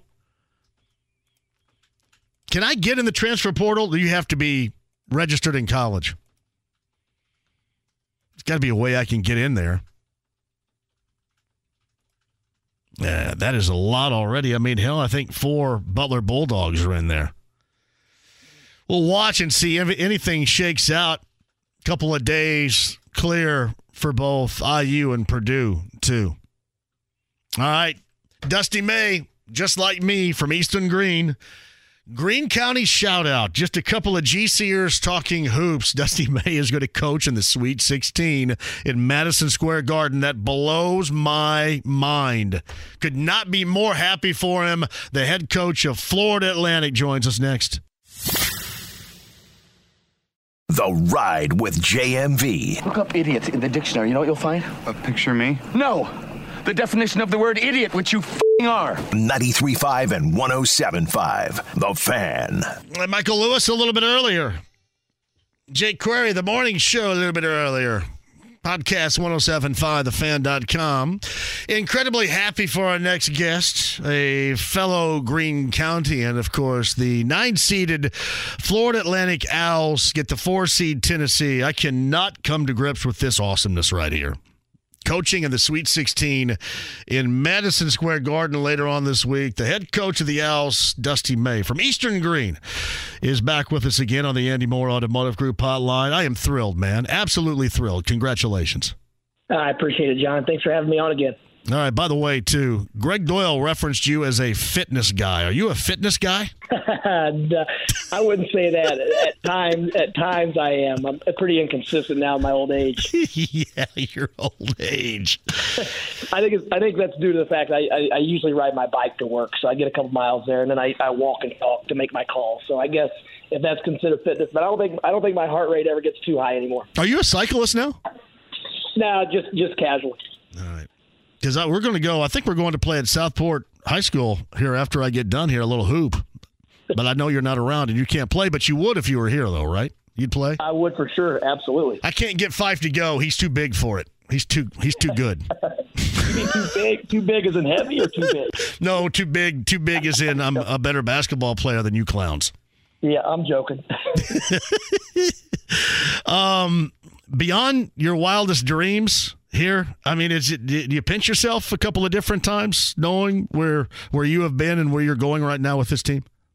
Yeah, it, it, you know, this morning you're so sleep deprived, and, and we're traveling, and a couple of people call, and you say, "Man, this this is real. This is happening. It's not a dream." But um, like I've told several people, when you're in the eye of the storm, you don't have too much time to, to think about it. It's it's on to the next thing. We've got to prepare for Tennessee. We've got a lot of things to, to work through logistically and uh, we're in the process of doing all that. So we're excited, but um, I'm sure I'm sure after the fact it'll be something we'll really cherish. Yeah, I um. I, I know that you felt that this certainly could have been a goal this season for for this team. There's no doubt about that. But let's double back here for a moment to that Memphis game because uh, I mean it was a draw up at the end. You get that layup, and uh, you guys move on. It kind of seemed like that that was. I mean, that, you have signature moments in tournaments, and maybe yours is still to come. But that certainly seemed like a signature moment for you and your team and your guys in that moment. Yeah, I think so. I mean, anytime you can win on on essentially a, a buzzer beater, there's a few seconds left, but anytime you can uh, essentially win on a buzzer beater in the NCAA tournament, uh, I, I would say it solidifies Nick Boyd into one shining moment. Yeah. And and all that goes with that. So pretty special moment. But like I said, John, when when uh, when you got to turn the page and, and start preparing for another game immediately after, you don't have too much time to, to, to feel great about it. Would you realize that this team could have this type of run, this type of season to this point in them, Does? Well, obviously, with I think we're at 33 wins, you, you, you never predict that just because it's so hard to win each and every night. A lot has to go right as far as injuries, matchups, timing. And we've been very fortunate this year where our guys have been healthy. We haven't had to, to play guys too many minutes where they've been worn down and our guys genuinely like practice and prepare, and So it's it's been awesome in, in those regards. But it just seemed like last year we invented ways to lose, and we still won 19 games. So we we felt we were on the verge of a breakthrough. Now we didn't know when that would happen, and, and like I said, you, uh, the, the the I guess the randomness of winning is always something that, that you know I look at there. Uh, you know, this year we've had a couple times where, where, for example, we're at North Texas and and we foul uh, one of their better players, and he misses a front end of, of a one and one late in the game, and then we beat them at home when, when Goldin, uh, our big center, steps up and make two free throws. Where those, I think last year the the opposition would have definitely made those free throws, and then we probably would have missed a couple free throws. So it's just it's been one of those years where everything, you know, uh, I'm, I'm not naive to it. Everything has gone really right this year, but these guys deserve this type of success because of how hard they work and, and the amount they've sacrificed for each other. He is uh, Dusty May, the head coach of Florida Atlantic. They get Tennessee in the Sweet 16 in Madison Square Garden. He joins us via the Andy Mohr Automotive Group hotline. Um, you, you, here's what's funny too. It's like yesterday, all of a sudden, you guys became kind of the villain playing Fairleigh Dickinson, right? I mean, all of a sudden, the entire house in Columbus was cheering against you. That uh, y- y- your team seemed like it hung with it, but was there any uh, like initial kind of shock value to the crowd turning on you? Normally, you guys would be the underdog, but in this case, you weren't with Fairleigh Dickinson. Well, we talked about that uh, obviously going into it. If we if we found well, we we figured against Memphis we'd be able to get all the casual fans rooting for the underdog, and you know then obviously an eight nine game we weren't. It was a I think maybe a one or two point spread, so it wasn't as if we were the Cinderella team, but just the fact that the name recognition and, and the power of Memphis's brand. And to be honest, Memphis was was really underseeded. Their their, metrics and everything they they should have been a top five or six seed, but nonetheless. And then so we talked about it. If we were fortunate enough to play Purdue, we felt like with Ohio State fans and, and, and everyone else there that they would be rooting for us and we'd have almost a home crowd. Well, obviously the, the script was, was flipped and FD, FDU definitely fed off of it. They played in the second half with unbelievable energy, and, and it felt like we were in a true road game. Um, and yeah, we, we definitely became the villain somehow, some way. It's it's odd because our guys are are, are unbelievable kids, young men. Uh, they're they're great people. They're great citizens. So it was a little bit odd, but that's sports, and uh, you know we'll embrace whatever role we need as long as we find a way to get a win. Yeah, and I mean, yeah, just that would have to be odd, like you said. Just all of a sudden knowing that hey, now you're the favorite, and uh, yeah, because if uh, again you'd be more expect, expecting that uh, they would be uh, rooting for you in some of those moments. Johnell Davis is incredible to me, especially down the stretching games, because he's cool, he's calm, and he's collected, and he, he's got that makeability from distance and on the interior. What makes him a different type of dude, especially late in games for you, Dusty? You said he's got a different look. When when we're down, he's got a, a level of determination that, man, I haven't seen very often. And confidence and focus and just belief that he's going to make it happen. And anytime you have such a versatile game, there are a lot of guys that he needs that need screens to get their threes off, or they need a ball screen.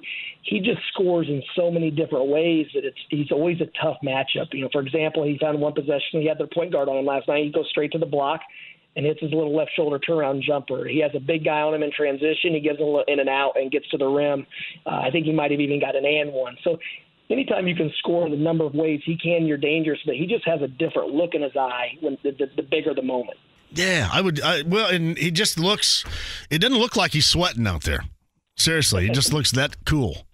Yeah, the, the unique thing about Johnell is, is, is since basically ever since he's been playing basketball, and, and we really noticed it his freshman year. If there's a loose ball in his vicinity, uh, you can pretty much book he's going to get nine out of ten at least. We've even we've even uh, been uh, as a staff sitting on the bench during the games, and a ball will squirt free, and we'll say, oh, "Hey, I wonder who's going to get this one," because he gets every single loose ball. He's got a he's got a, a, a great anticipation and nose for the ball, and he's got incredibly strong hands. You don't see uh, him him get balls ripped out of his hands very often.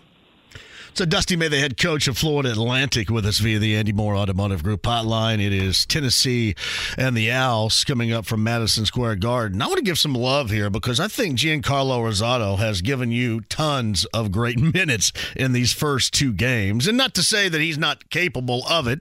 Um, and I haven't seen every single game this year, but in the last two, he has been there, and you kind of wonder where you guys would have been without what he has done production wise for you we'd be back in Boca right now planning for twenty for next season if, if, it wasn't for the way Giancarlo's played. And that's that's the the the, the, uh, the crazy thing about it, John, is is Vlad Goldin. Um, you know, according to a lot of people, felt like he was the most impactful big man in our conference. Yeah. And Mike Forrest is a, is a career whatever eighteen hundred point scorer. Neither one of them have played well in the last two or three games up to their standards. And so we still feel like we have a, a, much higher ceiling if we can ever really start clicking and getting more guys playing uh, as well as they typically do. So, uh, yeah, but Giancarlo, he's been awesome lately, and he's such a, a, a night, uh, just a, a matchup nightmare because he has guard skills as far as ball handling and passing and he doesn't shoot threes, but he dribbles and passes like a guard, and he's got a really quick first step. So the the op, the uh, opponent's starting centers usually have trouble with him because he can get them on the perimeter and drive them and, and, and, and move them around a little bit. For example, against Memphis, he did a couple of interior spin moves and got shots off and scored. It almost looked like that they were surprised by it. They were like, "Wait a minute, I didn't expect this from him." Yeah, and and he does it. He's more aggressive whenever we need it. A lot of times he's a, a pass first big man, and he really enjoys passing it. But when we're struggling scoring, or he's got a matchup he likes, uh, he's pretty crafty around the basket with his spin moves, using the other side of the rim, shot faking. Uh, he's just he's continued to improve really day by day and uh, he's he's he's really changed his body, so he's becoming a better athlete as well. So, like I said, we'd be back in Boca right now if it, if it wasn't for the way Giancarlo's been playing. Now, where are you today? We just flew to New York. Um, our our band, families, administration, everyone uh, immediately after the game chartered back uh, to Boca, and the team we would have only been back for one day. So the team we took a charter flight this morning from Columbus to New York. Just got up here. Uh, we're taking the day off practice. Uh, we'll take the guys out to eat, and then tomorrow we'll start in uh, with our Tennessee prep. Do you have to um, re- remind them at the task at hand at all, like normal coaches would say, or coaches might have to do, or is this the group where you can count on leadership within the team? To do that, 100% leadership within the team. These guys were asking for personnel this morning. They were asking for the scout, and obviously the the, the staff we're we're always working the assistants are always working ahead but we didn't have the final plan done yet uh, but the guys were you know they're they're antsy to get started they they watch games on their own they study their numbers they were already talking this morning about how much more physical they need to play against Tennessee than we played the last two games. So it's a team that's, that's very self motivated. They're driven. Like I said, they they love and the, the word process is so uh, overused, but they love the process, which means they they enjoy work, they enjoy practice, they enjoy the weight room. So all the stuff that gives them a competitive advantage, they enjoy doing it, and therefore they put a lot more into it. Dusty May, Florida Atlantic coach, joins us. I was going to ask you about some things that you and and to this point too, they thought they could do much better in certain facets of either game in these first two wins for you. What stands out? Well, number one, the ball hasn't been moving as well for us as it has all season. We're one of the better assist teams. I think we're number one or two in our league in assist to turnover ratio. We really move it around, and even Coach Davis, I was talking to him this morning, and he said, and we were talking about our game against them earlier in the year he said, Dusty, you got to get your guys back to moving it. He said the way you guys were moving it earlier in the year, it felt like there were eight players out there on offense because you you would catch up to one, he would drive kick, drive kick, drive kick. So we've got to get back to where we're moving the ball much better. But part of it too is the way we're being defended. Teams are staying at home on shooters and forcing us to score uh, in the paint or at the rim. So uh, we've got to do a better job of, of moving off penetration, but also um, we got to knock, we got to shoot it more efficiently. But most importantly, just just we got to probably cut a little bit better, but just be more willing passers and, and, and get into a second or third side or second or third pass quicker. Uh, he is Dusty May, the head coach of Florida Atlantic on the Andy Mohr Automotive Group hotline. You mentioned you've talked to uh, some people. Anybody stand out? And I know Mike White and you, the head coach at Georgia, a guy that you were on his staff at Florida, talk often. Have you discussed the game so far with him? Yeah, actually, I was just I, I hung up with him uh, to to call in to talk to you, John. So I, I'm going to hit him back in a minute. He watches us closely, and obviously we work together, so we know each other's teams well. And and him, uh, you know, he's just got a good good pulse of our team. So I asked him what he sees, and uh, you know those types of things. And then two of his assistants that used to be on my staff were actually three of them were actually were at our game yesterday, so they were talking about that experience as well. So uh, you know a lot of common uh, commonalities with with uh, with Coach White, but um, yeah, I, I'm always interested to hear what outsiders see because they're not in the foxhole with this. They they have a completely different perspective. All right. So what do you think about Tennessee so far? I know you gave everybody the day off today, but looking ahead at that matchup. What do you think about uh, the Volunteers from what you know? Well, at times they've been the, the best defensive team in the country, and, and they've been top 10 consistently all year. So obviously it's going to be tough to score. It's, to, it's hard to get in the paint. It's hard to make threes over their size, length, and physicality. Uh, they asked last night in the press conference immediately after the game uh, what I thought about Tennessee, and I made a joke that we were going to start. We were studying Australian rules football uh, to get ready for the Vols, and and I guess that that irritated a lot of people. Just it was a joke and jest about how physical they are. We're obviously going to have to play lower than them, more leverage than them, and uh, be very, very intelligent as far as being the the aggressor and using our speed, quickness, and and uh, I guess lack of height to get underneath them because they're huge and they're physical and they're aggressive and they pound the glass. So we've got our hands full. Uh, we got to do a good job though of not getting broken down, keeping bodies on bodies, so we have a chance to rebound. Yeah, you know, uh, people thought that maybe they would struggle. Obviously, they they had a significant injury, but uh, it it appears that they they've just kind of raised their level of play even since that SEC tournament.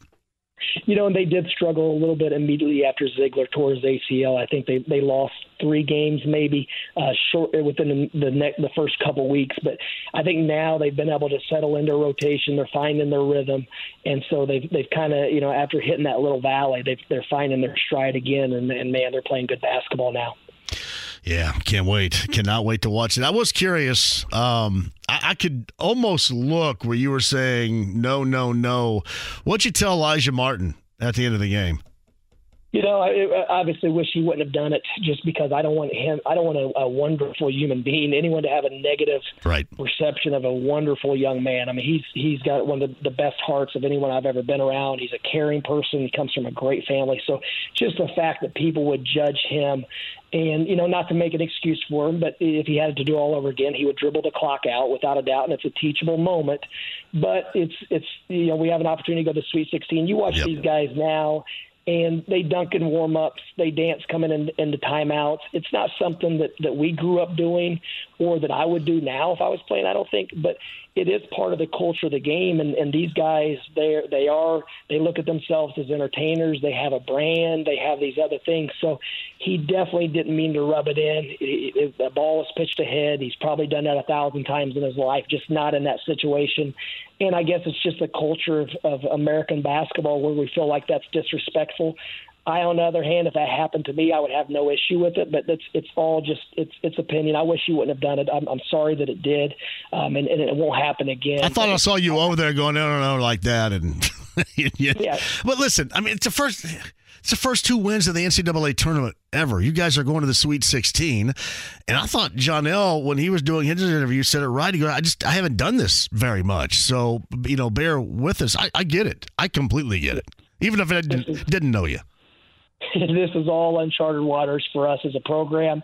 Uh, obviously, making the tournament one time in the history of the school, having zero postseason wins ever. That's including NIT, CIT, CBI, everything. So, without a doubt, we probably got lost in the moment a little bit. Uh, but like I said, I'm I'm more concerned with the perception of Alijah Martin because, like I said, there there can't be a better human being playing college basketball right now. Yeah, well, it looked like you were apologizing to uh, what Tobin Anderson over there too. So you know, yeah, and, and, and apparently one of our players had had made uh, had said something to their bench related to the the comments that were on social media the day of the game, and we don't like to put a lot of that stuff on social media because it's it's in house and and whatnot.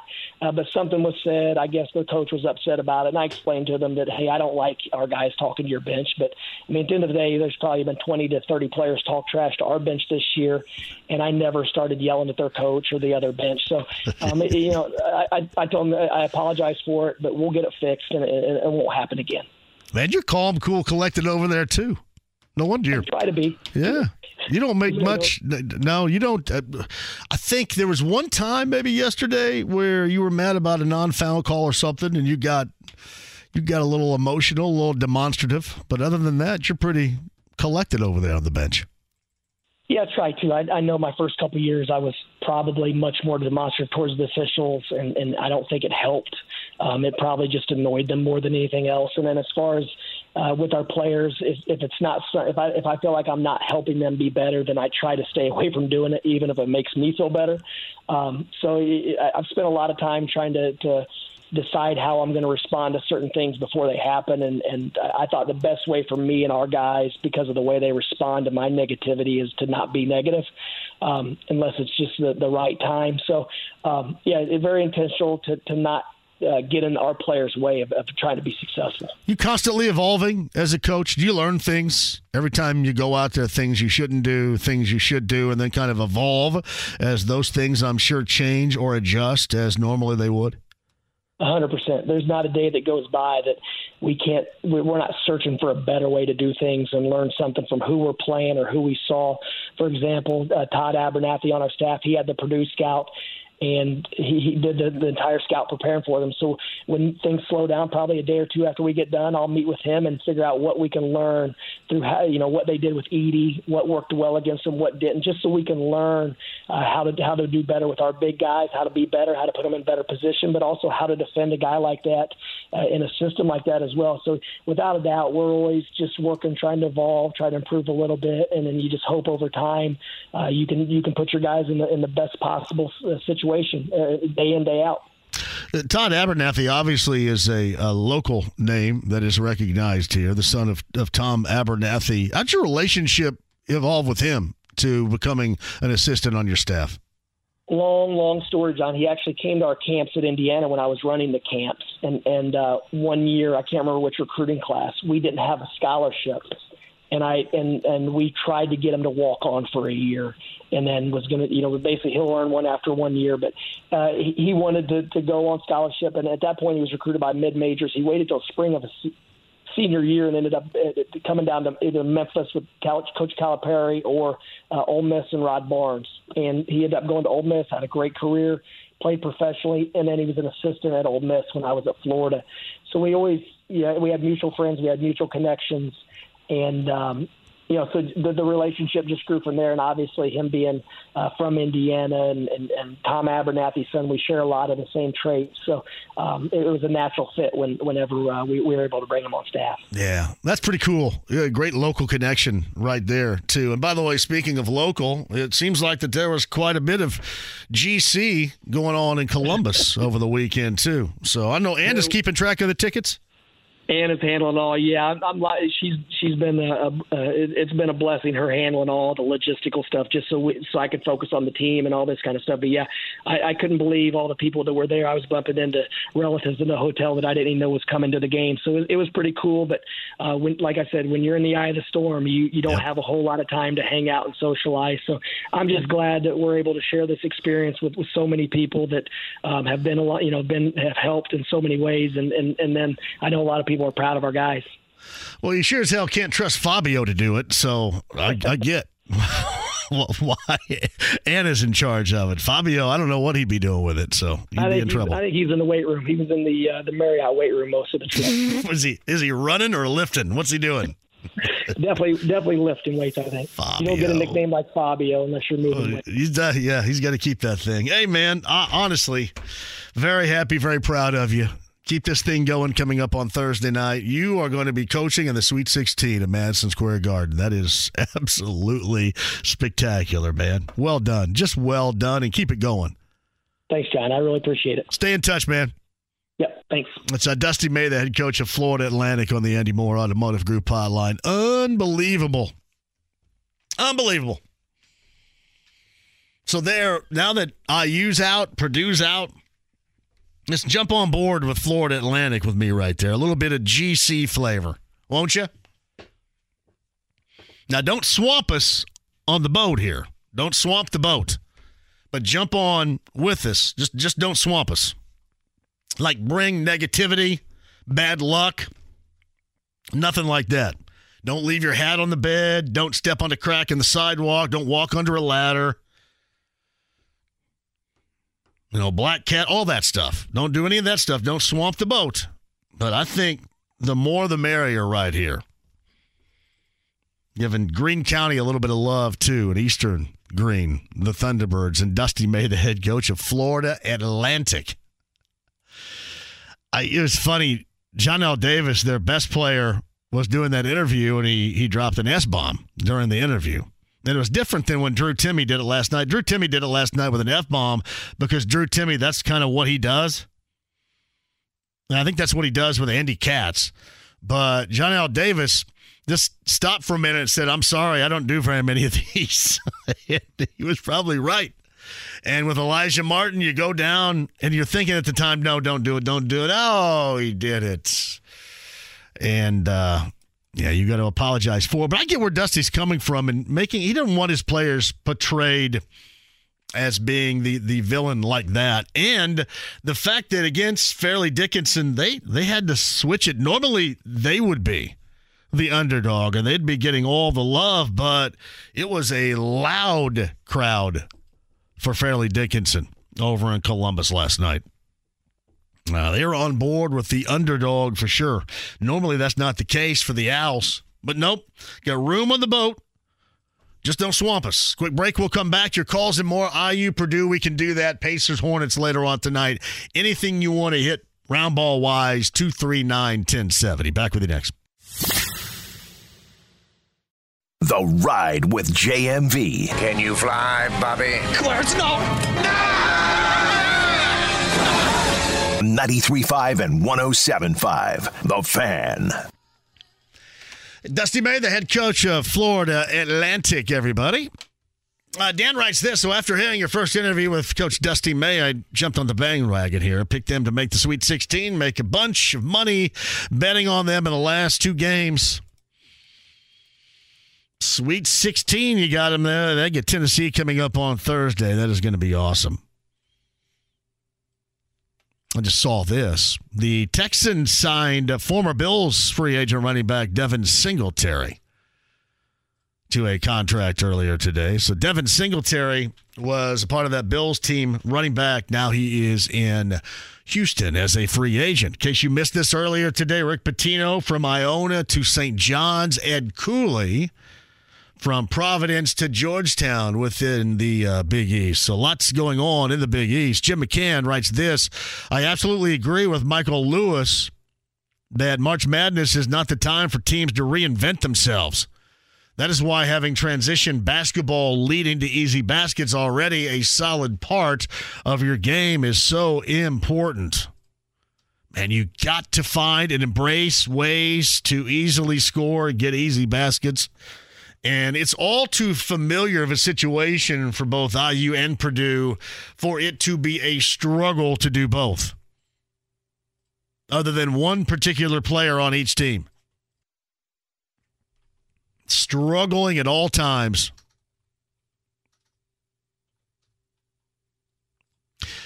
JMV. I hope Purdue fans get their wish and Painter is fired. As an IU fan, yeah, he's not going to go anywhere, nor should he go anywhere. But everybody was incredibly outspoken. Hey, JMV, the only Purdue player that showed up as usual was Edey. No help. They looked scared to shoot in the final five minutes of the game. They did. You know, normally you say that and you don't really know. There's just a lot of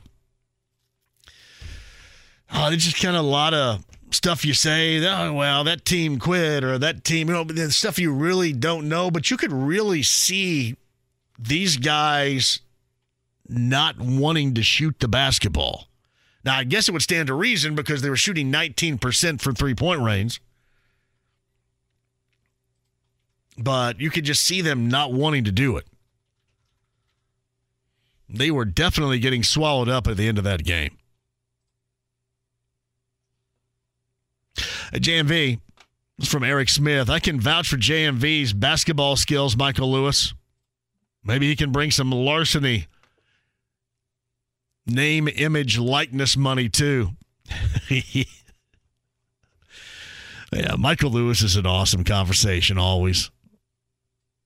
Absolutely appreciate it. More than anybody knows. From Matt, hey JMV, not only shooters but guys willing to crash the boards and get extra possessions off of those misses. I, I've always said this too, and I talked about this last week. Man, you talk about offensive glass kick out into step in threes again off of offensive rebounds. That's a three point layup most of the time, right there. That is so important. So important. Now, last night, Miami was all all over the offensive glass, all over it. But in terms of what you get out of it, what I love to see if I were a coach is my team on the offensive glass, kickouts and threes. Those things are layups because the defense is scrambled. To me, there's nothing better than that. But IU was absolutely brutal on the boards. And really outside of that that little flourish they had at the beginning of the second half, there was not really very much there, unfortunately. And that part was disappointing. And two things I wanted to see out of this tournament. I wanted to see Matt Painter be able to put both he and that Purdue NCAA tournament the past couple of years stuff behind them, and all that happened there is it was made a lot worse. And I wanted to see Trayce because he had been so good for four years as one of the the most productive IU players individually ever. The only other thing that people would go after him about would be, all right, well, look what you didn't do in the tournament. Look what you didn't do in the Big Ten tournament. Look what you didn't do in terms of bringing a regular season title. You know how all these arguments go. And I wanted to see him get to the Sweet 16, so that would squash that argument. And obviously, both did not work out for me this weekend. I still say that Trayce is on merit and production and what he has accomplished for four years individually. But, you know, and obviously now it's going to be an even deeper hole in terms of the NCAA tournament for the Boilermakers. And we'll see what happens. We'll see if there's any player movement. We talked to Michael Lewis of Ball State a little bit earlier. At that time, he was going over transfer portal footage, film he said over 600 were in there right now. Michael Gigi checks in. One thing I haven't heard many people mention was the multiple bad passes by Galloway leading to turnovers. And I had thought going in, that's why I picked Miami in the bracket itself, just because I thought their guards were really going to get after IU's guards, and they did. When you think about it, Jalen Hood Schifino, until those last back to back to back threes. He had 19, but nine came in the final, what, minute and a half when the game was already done. Uh, guard play was a definite issue. You got basically what you normally get from Trayce in 23 and 8, and you get 19 from Hood Schifino, but at the same time, you know, nine of those came at a time where the game was basically already lost. And then you come off a Friday night with IU feeling really good. IU looked fast. IU looked quick on Friday night, maybe because Kent State wasn't. But they looked fast. And then against Miami, they they looked a step and a half slow. And it was a struggle for them to to just compete, which they didn't. Not a great deal of competition going on. Especially on the glass. You get beat up by that team on the glass in that fashion. And as it turned out, it was an absolute struggle. But highly disappointing. And again, if you want to jump on board with Florida Atlantic, I'm right here for you. Hey, JMV, I hear you talk about Gonzaga all the time. Don't you think it's funny when people reference them as choke artists in the NCAA tournament? Yeah, that's about, that's just coming from stupid people. Eight consecutive years in the Sweet 16. Would anybody out there take that? Two national championship games they've been a part of. Would anybody take that? Just curious here. Choke artists. Can you imagine what type of dumb you have to be?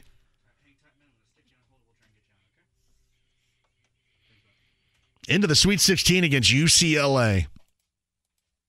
But eight straight years. Hey, JMV, Galloway might be the most annoying IU player in a decade. Why is that? Because of the inconsistency? There was a point in time this year in that Purdue game on the road, I thought he was outstanding. I remember talking about that after that win on the road in West Lafayette back a month ago. And the fact that he was playing fast, but was staying in control. Uh, it mostly has been a struggle since the end of the regular season. Marcellus up next at 239 1070. Hello, Marcellus. What's up, my friend? How you doing? Fantastic. What's up with you? Hey, man, I just wanted to call. It's a little bit off topic. Actually, it's way off topic uh, because I just wanted to give you your props, man. Uh, Saturday night, the way you ended this the the the the takeover was outstanding. You gave some props to.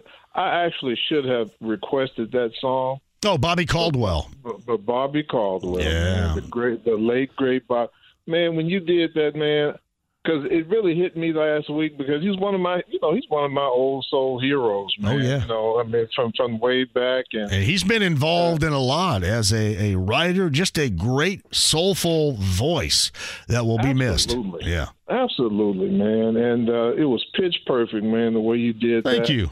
And I just wanted to say, man, I appreciated that for real, Well, man. Man, Marcellus, that's very nice of you to say that. I, I do enjoy doing that every Saturday. I know you do, man. I know you do. You, you because if I didn't, I'd have dropped it already. Probably so.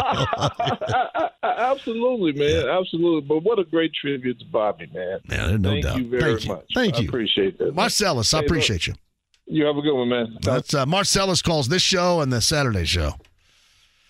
Yeah, Bobby Caldwell's just one of the all-time great singers, songwriters, just a soulful voice involved in so much you would have no idea. You'd be shocked about. Jeff is up next at 239-1070. Hello, Jeff. Yeah, JB, I I uh, kind of did some research on Dusty May, and I saw he went to Eastern Greene. And He did. Coached under, I mean, you know, he was a manager under Bob Knight yep. for four years, and and uh, I, I was just curious who at Florida Atlantic's coach was, and what a surprise! Yeah, that's why you can jump on board. Jump on that bandwagon. Yeah, he's got him going. Yeah, well, and you know, a Sweet 16 for him and that team, and going to Madison Square Garden and playing Tennessee. That's that's awesome. I Oh, mean, just in, incredible. And yeah, he he told me in the offseason he thought that they had a chance. I don't know if he thought that they were going to get here, but uh, certainly thought they had a chance. Yeah, well, I, he's doing a great job so far. So No doubt, Jeff. Anything else? Uh, well, on anything goes, I I was thinking the other day if I got on anything goes, I'd say, why would anybody buy a new car in this town with the roads in such poor shape? I've had so many chuckles in the last month. You're hitting you a lot, huh? Yeah. So anyway, well, um, have a great evening and thanks yeah. again. Thank you very much, Jeff. I appreciate that. Let's go, Larry at 239 1070. Larry, hello. Hello, Larry. Sorry, Larry. Stefan, before the break, jump on here. How are you? Hey, what's up, Jay? Good I to hear from you. for you, man. Go so ahead. I was 12 years old when I found out that Bobby Caldwell was white. I so thought he was black. Is that you know? I didn't know that to be. I didn't know that until the past. I don't know, eight or so years. That was kind of a running joke, wasn't it? yeah, it was a. It's, it's the most hilarious joke on the planet. There's like uh, there's six artists that are white that have made songs where people literally thought that they were black, and Bobby Caldwell's song was what? I was like, I know, I know this that uh, I, he got a lot of love from Chance the Rapper. I think over the weekend for what he brought the music to. So you, you can tell that he was multi generational with his his touch and accomplishments on music. Oh yeah, it, he's the greatest, one of the greats. I mean, you go back and you find out all the stuff that he wrote. It's almost like him and Prince and Rick James. Yeah. Rick James, such a big writer, didn't even know that he was all the songs that he wrote. I'm like, good lord! and here we he was just a super freak. Cocaine's a hell of a drug. That's it. Uh, it is awesome. Yeah, but Bobby Caldwell passed away last week at the age of 71. And if you look up his history, he has been involved in a lot of stuff you'd go, wait a minute, really? So that's pretty good. Stefan, anything else? Uh, so also too, I I, I, implore- I want Purdue to keep Matt Painter. Please keep Matt Painter because as an IU fan, if they keep having meltdowns like this, that's great for me. All right, Stefan, I appreciate you. I don't know, man. IU fans probably aren't going to agree with you on that one. This past year, they got a couple of wins. All right, quick one. We'll come back. I got a little anything goes coming up after six too. If you guys are cool. What we go to tonight? What's on the clock? Till about 623. 623, according to James. We have anything goes coming up at the top of the hour. I'm going to be, I think, up at Harrah's Hoosier Park Racing and Casino in Anderson on Friday. I believe I haven't had the uh, information in front of me, but that certainly was the rumor around here. So we'll get back up to Madison County for you, I believe, coming up on Friday. And by the way, Friday, that's me and Wells and Manny and Dion, the general manager here. New Edition, Guy, Keith Sweat, Gainbridge Fieldhouse. That's where the party is coming up on Friday. That's where it is after you join me at Harrah's Hoosier Park Racing and Casino in Anderson. So, yeah, I'm going to have to like bust it back down here in a big hurry. There will be no going past six o'clock on Friday, James. Go ahead and make sure everybody understands that. Perfectly clear. No past six coming up on Friday. We will today, though. Little anything goes. Bill on the other side, 93.5, 107.5, the fan. The Ride with JMV. You guys like Italian? No. Yes. Yeah, no. no. Yes. No. Yes. I love Italian. And so do you. Yes. 93.5 and 107.5, The Fan. Michael Lewis, Jake Query, and Dusty May, the podcast, 1075thefan.com. That's over here. Hornets Pacers coming up tonight from Charlotte, 6.30. Pregame coverage begins. Little anything goes coming up here after 6 o'clock, maybe a little bit early with Bill at 239-1070. Hello, Bill. Hey, JMV, uh, we doing some business, the whiskey business tomorrow night? I don't think that's tomorrow. That's next week, I think, isn't it? That is next week. I can always scroll forward and I everything, put that in. I believe it But- is but- next week. All righty. Well, that and Harrah's and everything, business will be good. Yeah, I cannot wait for it. I'm, I'm telling you. But uh, man, you know, I, I watched uh, you know IU play yesterday, and I, I primarily want to talk about the Pacers, but uh, you know, it just seemed like number one, it was the worst IU team defensive performance I've seen since the Lou Watson era, and that's like Georgia McGinn, pre George McGinnis. So that's that's how bad that that entire thing was. But it just seemed like it was Trayce Jackson Davis and four substitute teachers out there is what it looked like because they were just uh, they were they were just no match for these guys. And uh, uh, I, I think I, I think IU has to recruit uh, uh, look for more athletic players. And uh, like, like Miami does. Now I don't know what the academic standards are at Miami. I think they're pretty high. Um, uh, but but you know you still have to recruit those types of players. But uh, that that's then. This is now Pacers playing tonight. Uh, it's kind of a huge game against the Hornets. You know we're we're in 11th place, but we're just about a half a game out of the play-in. Uh, the Wizards are, are kind of falling apart, and they, and uh, the Bulls have uh, a home and away against the 76ers, and they could very easily get swept. And if we if we can win these next two games, the Hornets and the Raptors, we'll be in the 10th spot. And uh, you know, uh, who would have thought that, that? Who really would have thought that would have happened and everything about two or three weeks ago? It is weird, buddy. I agree with that. I know a lot of people don't want to see them make the play, and I guess it's kind of interesting them vying for it. But uh, it's clear that they don't have much for Philadelphia, like Saturday night. So that happens. No, yeah, they, they, they didn't, and, and you know we got the got the Celtics coming. They got the Celtics and the Mavericks coming up. So these next two games, uh, the Raptors and the Hornets, they're actually uh, uh, comparable to uh, to the Pacers. But uh, that schedule next week gets to be a little bit more brutal. So we need to win, like Ernie Banks says. Let's let's go get two. I cannot wait to see you again, Billy. Thank you very much. It was great to see you on St. Patrick's Day down at O'Reilly's. That was a blast. All right, quick break. We'll come back. About 20 minutes on the clock for some anything goes. Let's go ahead and cut it loose here at 239 1070, leading you up to the start of Pacer pregame. Hornets Pacers tonight in Charlotte. It is anything goes at 239 1070. Jump on board. We'll talk about whatever you want to hit coming up next on 93.5 and 107.5 The Fan. The Ride with JMV. I love JMV. He looks like Rascal Flatts guy. Got a cool soul patch. He does, and a buttery smooth voice. Oh, yeah. 93.5 and 107.5. The Fan. Got a little anything goes here action for you if you want. Dusty May, Florida Atlantic, Michael Lewis, Ball State. Went over a lot of things, including the transfer portal uh, with Michael. Of course, Michael also spent so much time with Mick Cronin out of UCLA. UCLA back to the Sweet 16 with Gonzaga coming up later on this week. Uh, we hit that as well. And Jay Query back in the four o'clock hour podcast for each. That's 1075thefan.com. IU and Purdue discussion today. Uh, thoughts on the whole Matt Painter firing stuff from Boilermaker fans, which is just beyond stupid. Over that a little bit. Both IU and Purdue in the NCAA tournament, the futures of both. Inside the lounge via YouTube Live as well. You guys are always alive and kicking, as Simple Minds would say. Appreciate that. Meantime, 239 1070. Some anything goes we have leading up to this Pacer pregame show. So, approximately 20 or so minutes to go at 239 1070. We'll talk about whatever you want to hit. Bert's going to begin this thing at 239 1070. Hello, Bert. Hey, did I hear you right? Matt Painter got fired? No, he didn't. No, oh, there's some ridiculously stupid people out there, some Boilermaker oh, fans that would advocate that, and that's beyond ridiculous. Yeah, you scared me there for a minute. No, but- no, no, no, no.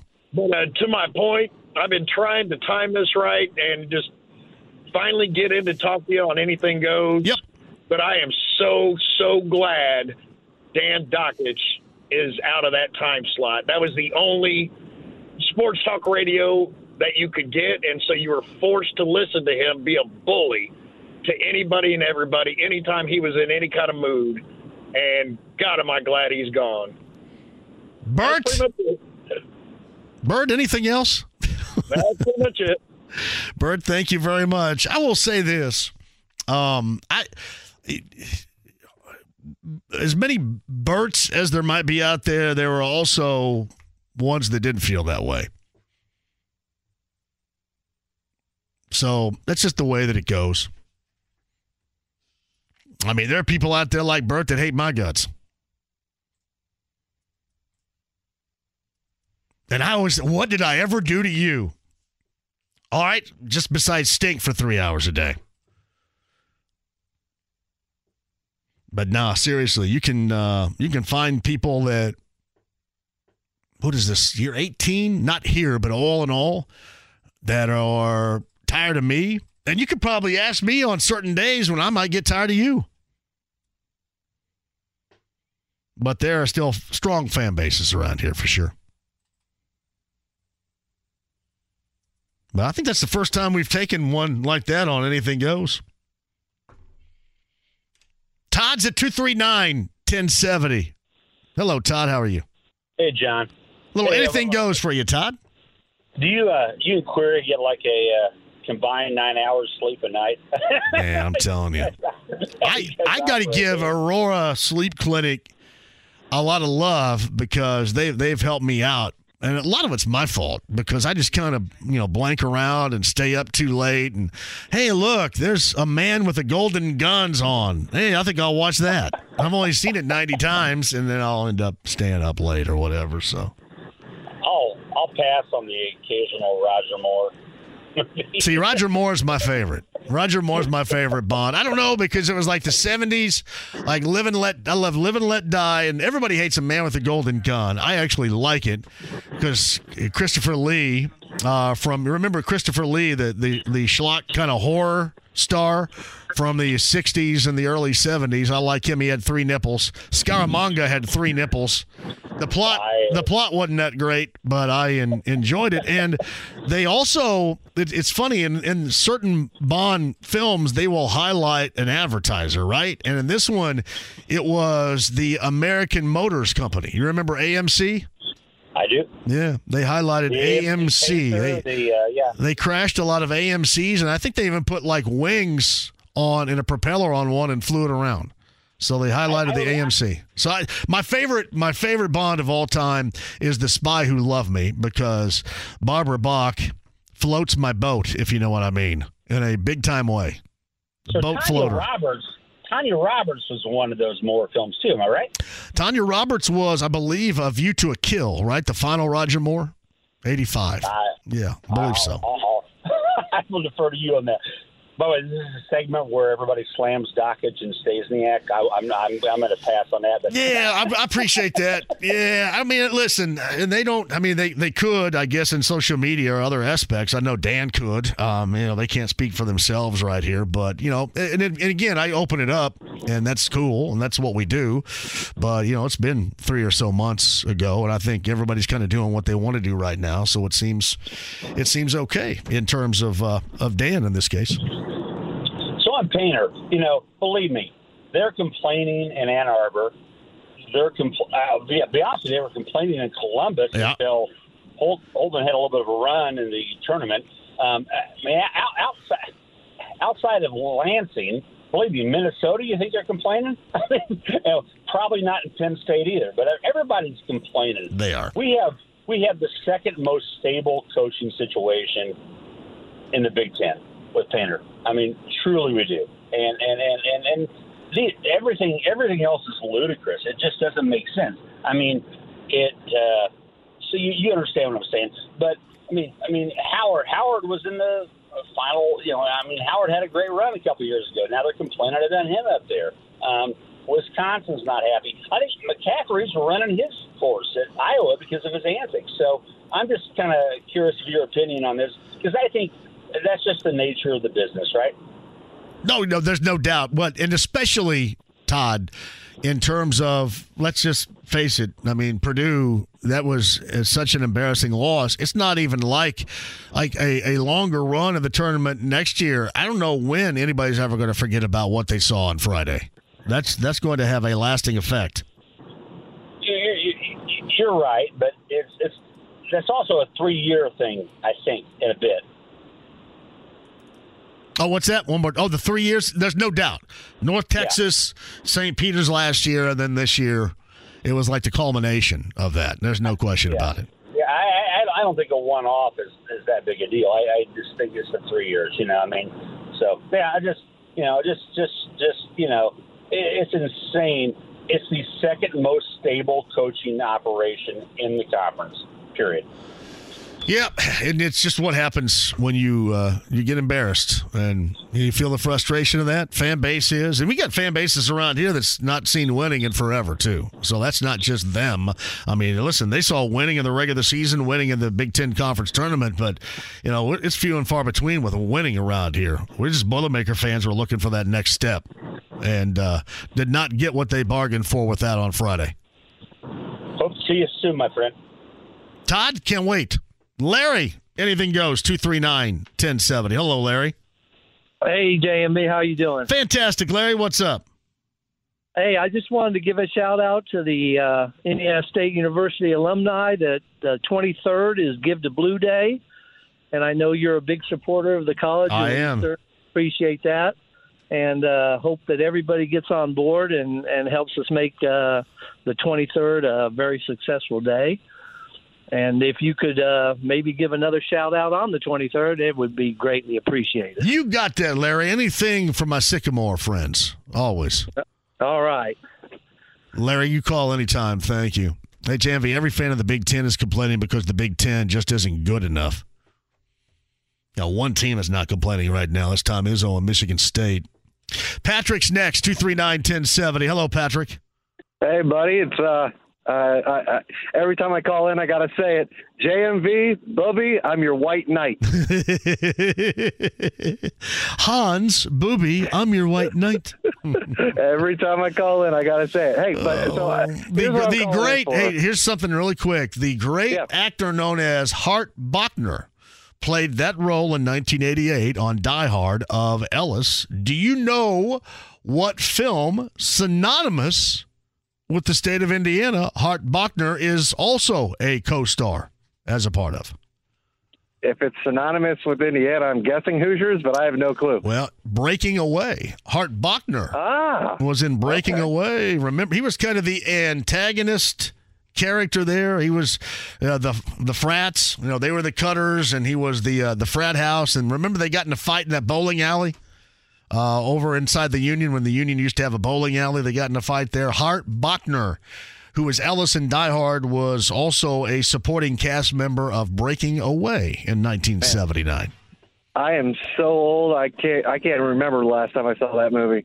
Uh, every time it's on, I got to watch it. I love all the old visuals of Bloomington and growing up around there, the old the old uh, Bloomington Square and all that. Some of it certainly is the same, but most of it has changed. I love seeing old Bloomington of the late seventies like that.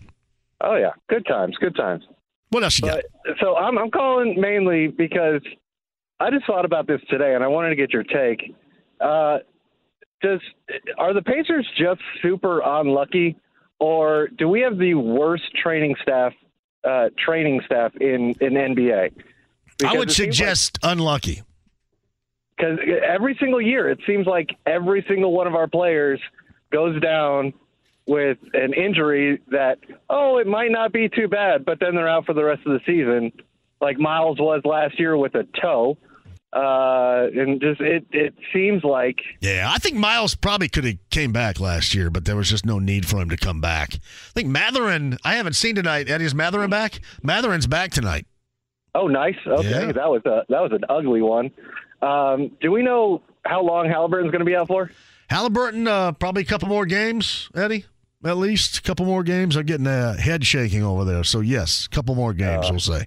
Uh, now, here's here's my biggest thing about that. If you got a sprained ankle or something, uh, I'm sorry. When I played soccer and I sprained my ankle, I wasn't jumping around on the sidelines when I was cheering for my my teammates.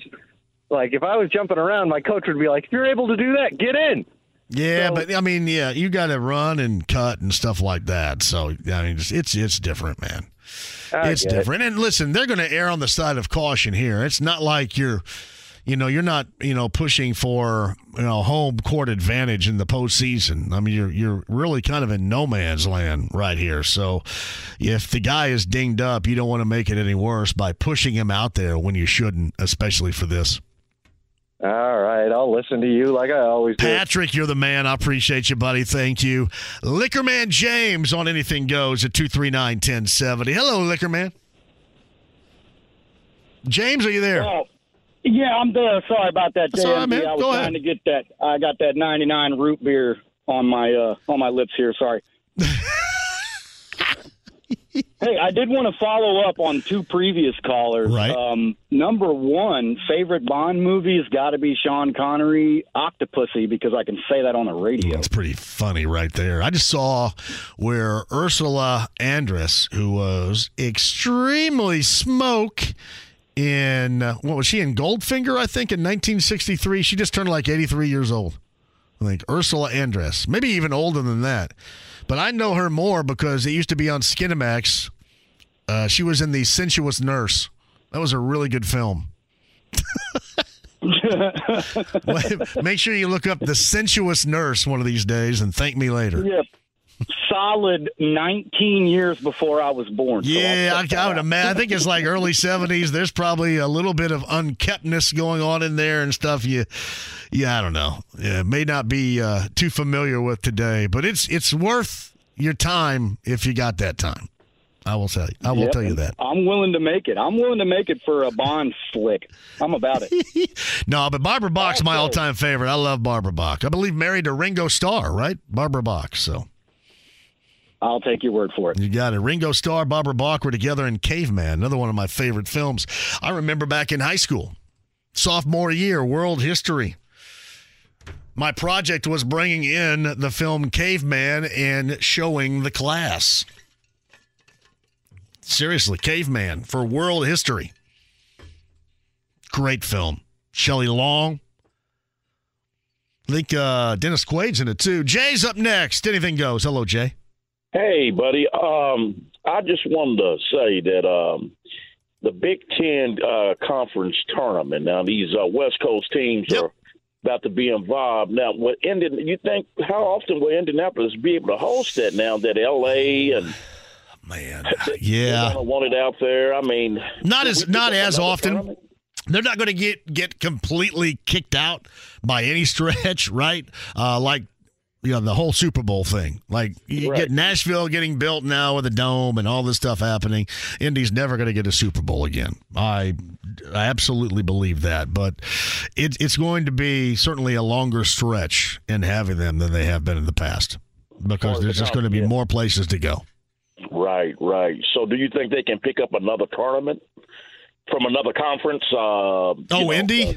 Um, I mean, other than the Horizon League, which got the Horizon. yeah, the Horizon League's up at the state fairgrounds. I, um, you know, the the Big East will never be here. That will always be in the Garden. So I doubt it. No, that'll Yeah, be it. yeah. Yep. That's all I had, buddy. You got it, Jay. Thank you as always for the call right there. JMV. JMV, you do understand that Roger Moore bonds are the absolute worst. No, they're not. I don't know how he kicked anybody's ass, though. He looked like one of the weakest dudes ever. I go, man. And then you always want to know if you really truly wanted to eliminate him, just eliminate him. Why do you have to go through all these elaborate plans and schemes to do something that you could just easily do? But I love it. The Spy Who Loved Me, check it out. Uh, JMV, if Painter is good enough to coach up an unranked team to an overall number one national ranking, he's good enough to learn how to adjust and play better against small ball, uh, which is something that he absolutely is going to have to do.